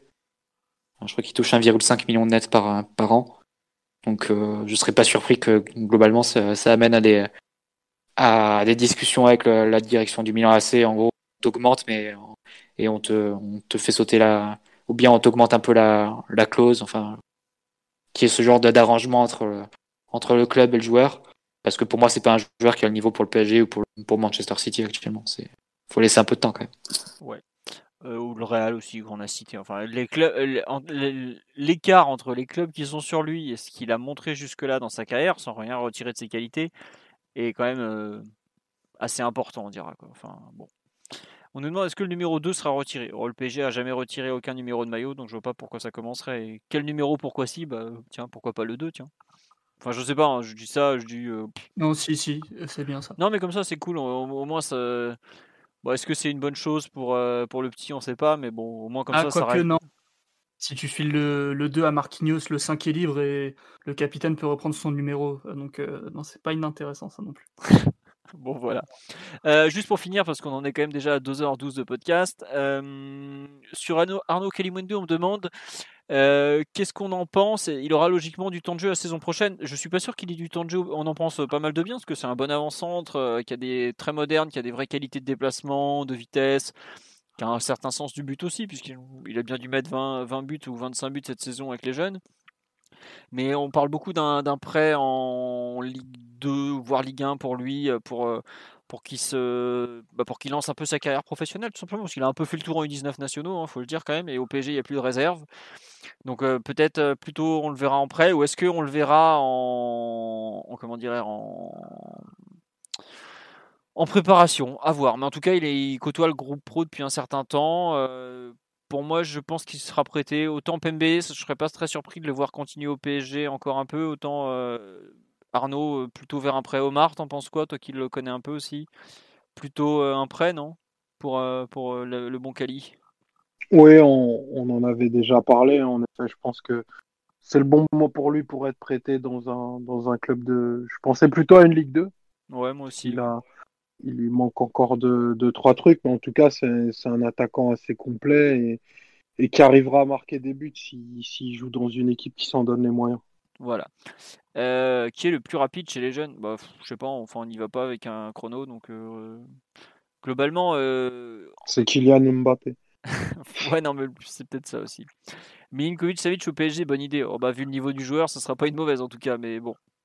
C'est cher, hein, Milinkovic Savic, et la Lazio négocie dur malgré tout, même si à la Lazio tout a un prix, mais des fois c'est très très cher malgré tout. Euh, non, il y avait une dernière question à laquelle je voulais répondre. Ah oui, le silence du PSG dans le débat sur la reprise. Euh, honnêtement, euh, enfin moi je comprends pas pourquoi Nasser, qui est quand même une personne qui compte énormément euh, dans le football français, même mondial, n'a pas fait passer les, les volontés et les désirs du club au premier plan. Voilà, moi j'avoue je ne pas comprendre la position de Nasser et de Bin. Après, il a probablement de vraies bonnes raisons de le faire, mais bon, voilà, je sais pas, Mathieu. Est-ce que c'était est-ce que c'était vraiment l'intérêt du PSG de continuer à Ligue 1 je sais pas, parce que tu, risques aussi des blessures, ce genre de choses. Hein. Ça peut être un autre calcul de dire on va faire une vraie, préparation, on aura tous nos joueurs présents. Et ça peut être ça aussi. Hein. Bah, effectivement, après, tu perds les droits télé, mais bon, vu qu'il y, a, vu qu'il y a un prêt pour compenser, a priori. Ouais. Je sais pas. Euh, non, mais voilà un peu l'idée. Euh. Après, c'est vrai que Nasser, par exemple, a l'air de pousser pour qu'on reprenne la Ligue 1, non pas le 22-23, mais dès le 8 ou 9, par exemple. Pour que le PSG ait des matchs officiels à jouer au moment de se présenter en Ligue des Champions. Et pas seulement des matchs amicaux et plus deux finales de Coupe. Quoi. Mais du coup, on aurait, la, on aurait la Ligue 1 et la Ligue des Champions en même temps? Non, justement, en fait, ce que, si j'ai bien compris, c'est qu'on ferait la première journée de Ligue 1 et après nos matchs, tant qu'on est en course en Ligue des Champions, ils sont. D'accord. Ok, donc on aurait trois matchs en gros avant la Ligue avant la. Trois matchs officiels, ouais, voilà. Mais pas avec le même effectif du coup. Si par exemple ah, Thiago Silva, il serait pas qualifié pour. Non, non, non, non. Mais bon, après ça, c'est toujours un peu particulier. Bon, c'est comme ça. Euh, je crois qu'on a un peu fait le tour sur les questions. Il y a quand même, on a déjà répondu à pas mal hein, normalement. Euh, est-ce que le Barça pousse pour Neymar? Hein Le Barça pousse pour un crédit CTLM. Euh. Après, autant les conneries de Mundo Deportivo, on n'a même pas voulu les relayer sur le site parce que c'est n'importe quoi. Autant l'article du OL qui est sorti il y a quelques jours, UOL est quand même qui est un média brésilien, est quand même beaucoup plus fiable et quand Neymar dit que peut-être qu'il y aura de nouveau des tentatives à l'avenir et peut-être qu'il voudrait y retourner, euh, ça paraît beaucoup plus solide, même si c'est pas cet été, que les idées sur euh, le, le départ cet été. Le Barça n'arrive pas à réunir les 110 millions d'euros euh, pour, pour Lautaro Martinez. Ils ont encore demandé une, baisse des salaires hein, ce week-end à l'effectif. Voilà. Donc ça veut tout dire. On nous demande aussi, j'ai vu passer, est-ce que Gay est sur la liste des transferts? De ce que j'en sais pas du tout. Au contraire, Gay est un pas trop gros salaire et le PSG est très content de son attitude. Donc ça fait pas partie des joueurs qui sont clairement sur la liste des joueurs dont il faut se débarrasser. Liste où figurent notamment des Draxler ou des Herrera qui sont des joueurs qui coûtent très cher pour un rendement franchement pas, pas très élevé. Quoi. Voilà, c'est pas du tout le cas pour, euh, pour Gay qui a largement répondu aux attentes euh, et, tout ça. On nous dit est-ce que Deschiglio peut être une solution vu qu'il peut dépanner à droite et à gauche? Deschiglio peut. ça fait des mois qu'on en parle, il est toujours pas là, donc euh, bon, voilà. C'est comme ça. Quoi. On dit tout ce qui sort des journaux catalans sur Neymar, c'est de la merde. Bah oui et non, parce que l'an dernier, quand ils avaient annoncé que le, voulait partir, euh, au final, on, avait rigolé au mois de mai, on avait beaucoup moins rigolé au mois de juin quand c'était avéré, vrai. Donc euh, il faut les prendre avec beaucoup. Sur deux. Voilà, oui. Non, mais il faut, il faut, il faut le prendre avec beaucoup de recul en général, et surtout, il faut pas se contenter de la, de la une. Il faut vraiment ouvrir pour lire les articles et tout. souvent, le ton de l'article est très différent de la une, voire du titre il y, a il y a quand même pas mal de différences entre ce qu'ils annoncent à la une pour faire acheter le, le catalan de base et le c'est l'intérieur. Euh, bon voilà. À la une, c'est ce que vous vend le, président pour faire sa campagne, et à l'intérieur, c'est ce que Oscar Gros il fait en réalité, quoi. Si je devais résumer ça. Quoi. Mais globalement, le Barça est dans une situation financière très très compliquée pour ça même eux n'y croient pas du tout un retour de Neymar et je crois que c'est le directeur sportif de Mundo le directeur sportif le directeur de la publication de Mundo Deportivo qui a expliqué la semaine dernière dans un live sur je sais plus quel format qu'en gros ils balancent un peu des saucisses en termes de mercato parce qu'ils ont besoin de faire de l'argent en ce moment donc euh, bon ça vous dit un peu euh, ce qu'il en est concernant un éventuel transfert de Neymar. Après de là parler de prolongation de Neymar au PSG euh, bon voilà, euh, j'en suis pas là. Tiens, visiblement, Mohamed Bouafsi de RMC a dit que c'était faux les rumeurs sur Neymar. Donc, euh, voilà. Puis oui, voilà. Le problème, c'est toujours l'argent. Hein. Tant qu'ils n'ont pas l'argent, il n'y aura pas de rumeurs. Hein. Voilà. Oui, Omar? Non, non, j'allais dire une connerie. Est-ce que ça veut dire que cet été, Oscar, Gros ne se déplacera pas? On ne sait pas si ce bon Oscar va se déplacer. En tout cas, euh, on lui souhaite. Hein. Non, plus sérieusement, nous, on va s'arrêter là-dessus. On vous dit à jeudi soir pour le podcast de comment ça s'appelle euh, rétrospective voilà rétrospective historique PSG Parme 24 ans après on va revisiter ce quart de finale de Coupe d'Europe que le PSG avait gagné quart de finale retour euh, on ne sait pas encore exactement qui, qui, sera là même si je pense qu'il y en aura bien 3 des 4 de ce soir pour en parler on vous remercie pour votre fidélité. On espère qu'on a répondu à pas mal de questions. On espère qu'on a été complet sur Thiago Silva, mais en deux heures et quelques, on a dû l'être quand même. On vous dit donc à jeudi et à bientôt. Merci encore et bonne soirée à tous. Voilà, au revoir tout le monde. Ciao. Ciao les amis.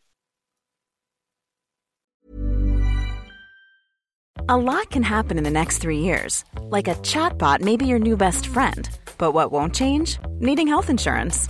United Healthcare Tri Term Medical Plans are available for these changing times Underwritten by Golden Rule Insurance Company, they offer budget-friendly, flexible coverage for people who are in between jobs or missed open enrollment. The plans last nearly three years in some states, with access to a nationwide network of doctors and hospitals. So for whatever tomorrow brings, United Healthcare Tri-Term Medical Plans may be for you. Learn more at uh1.com.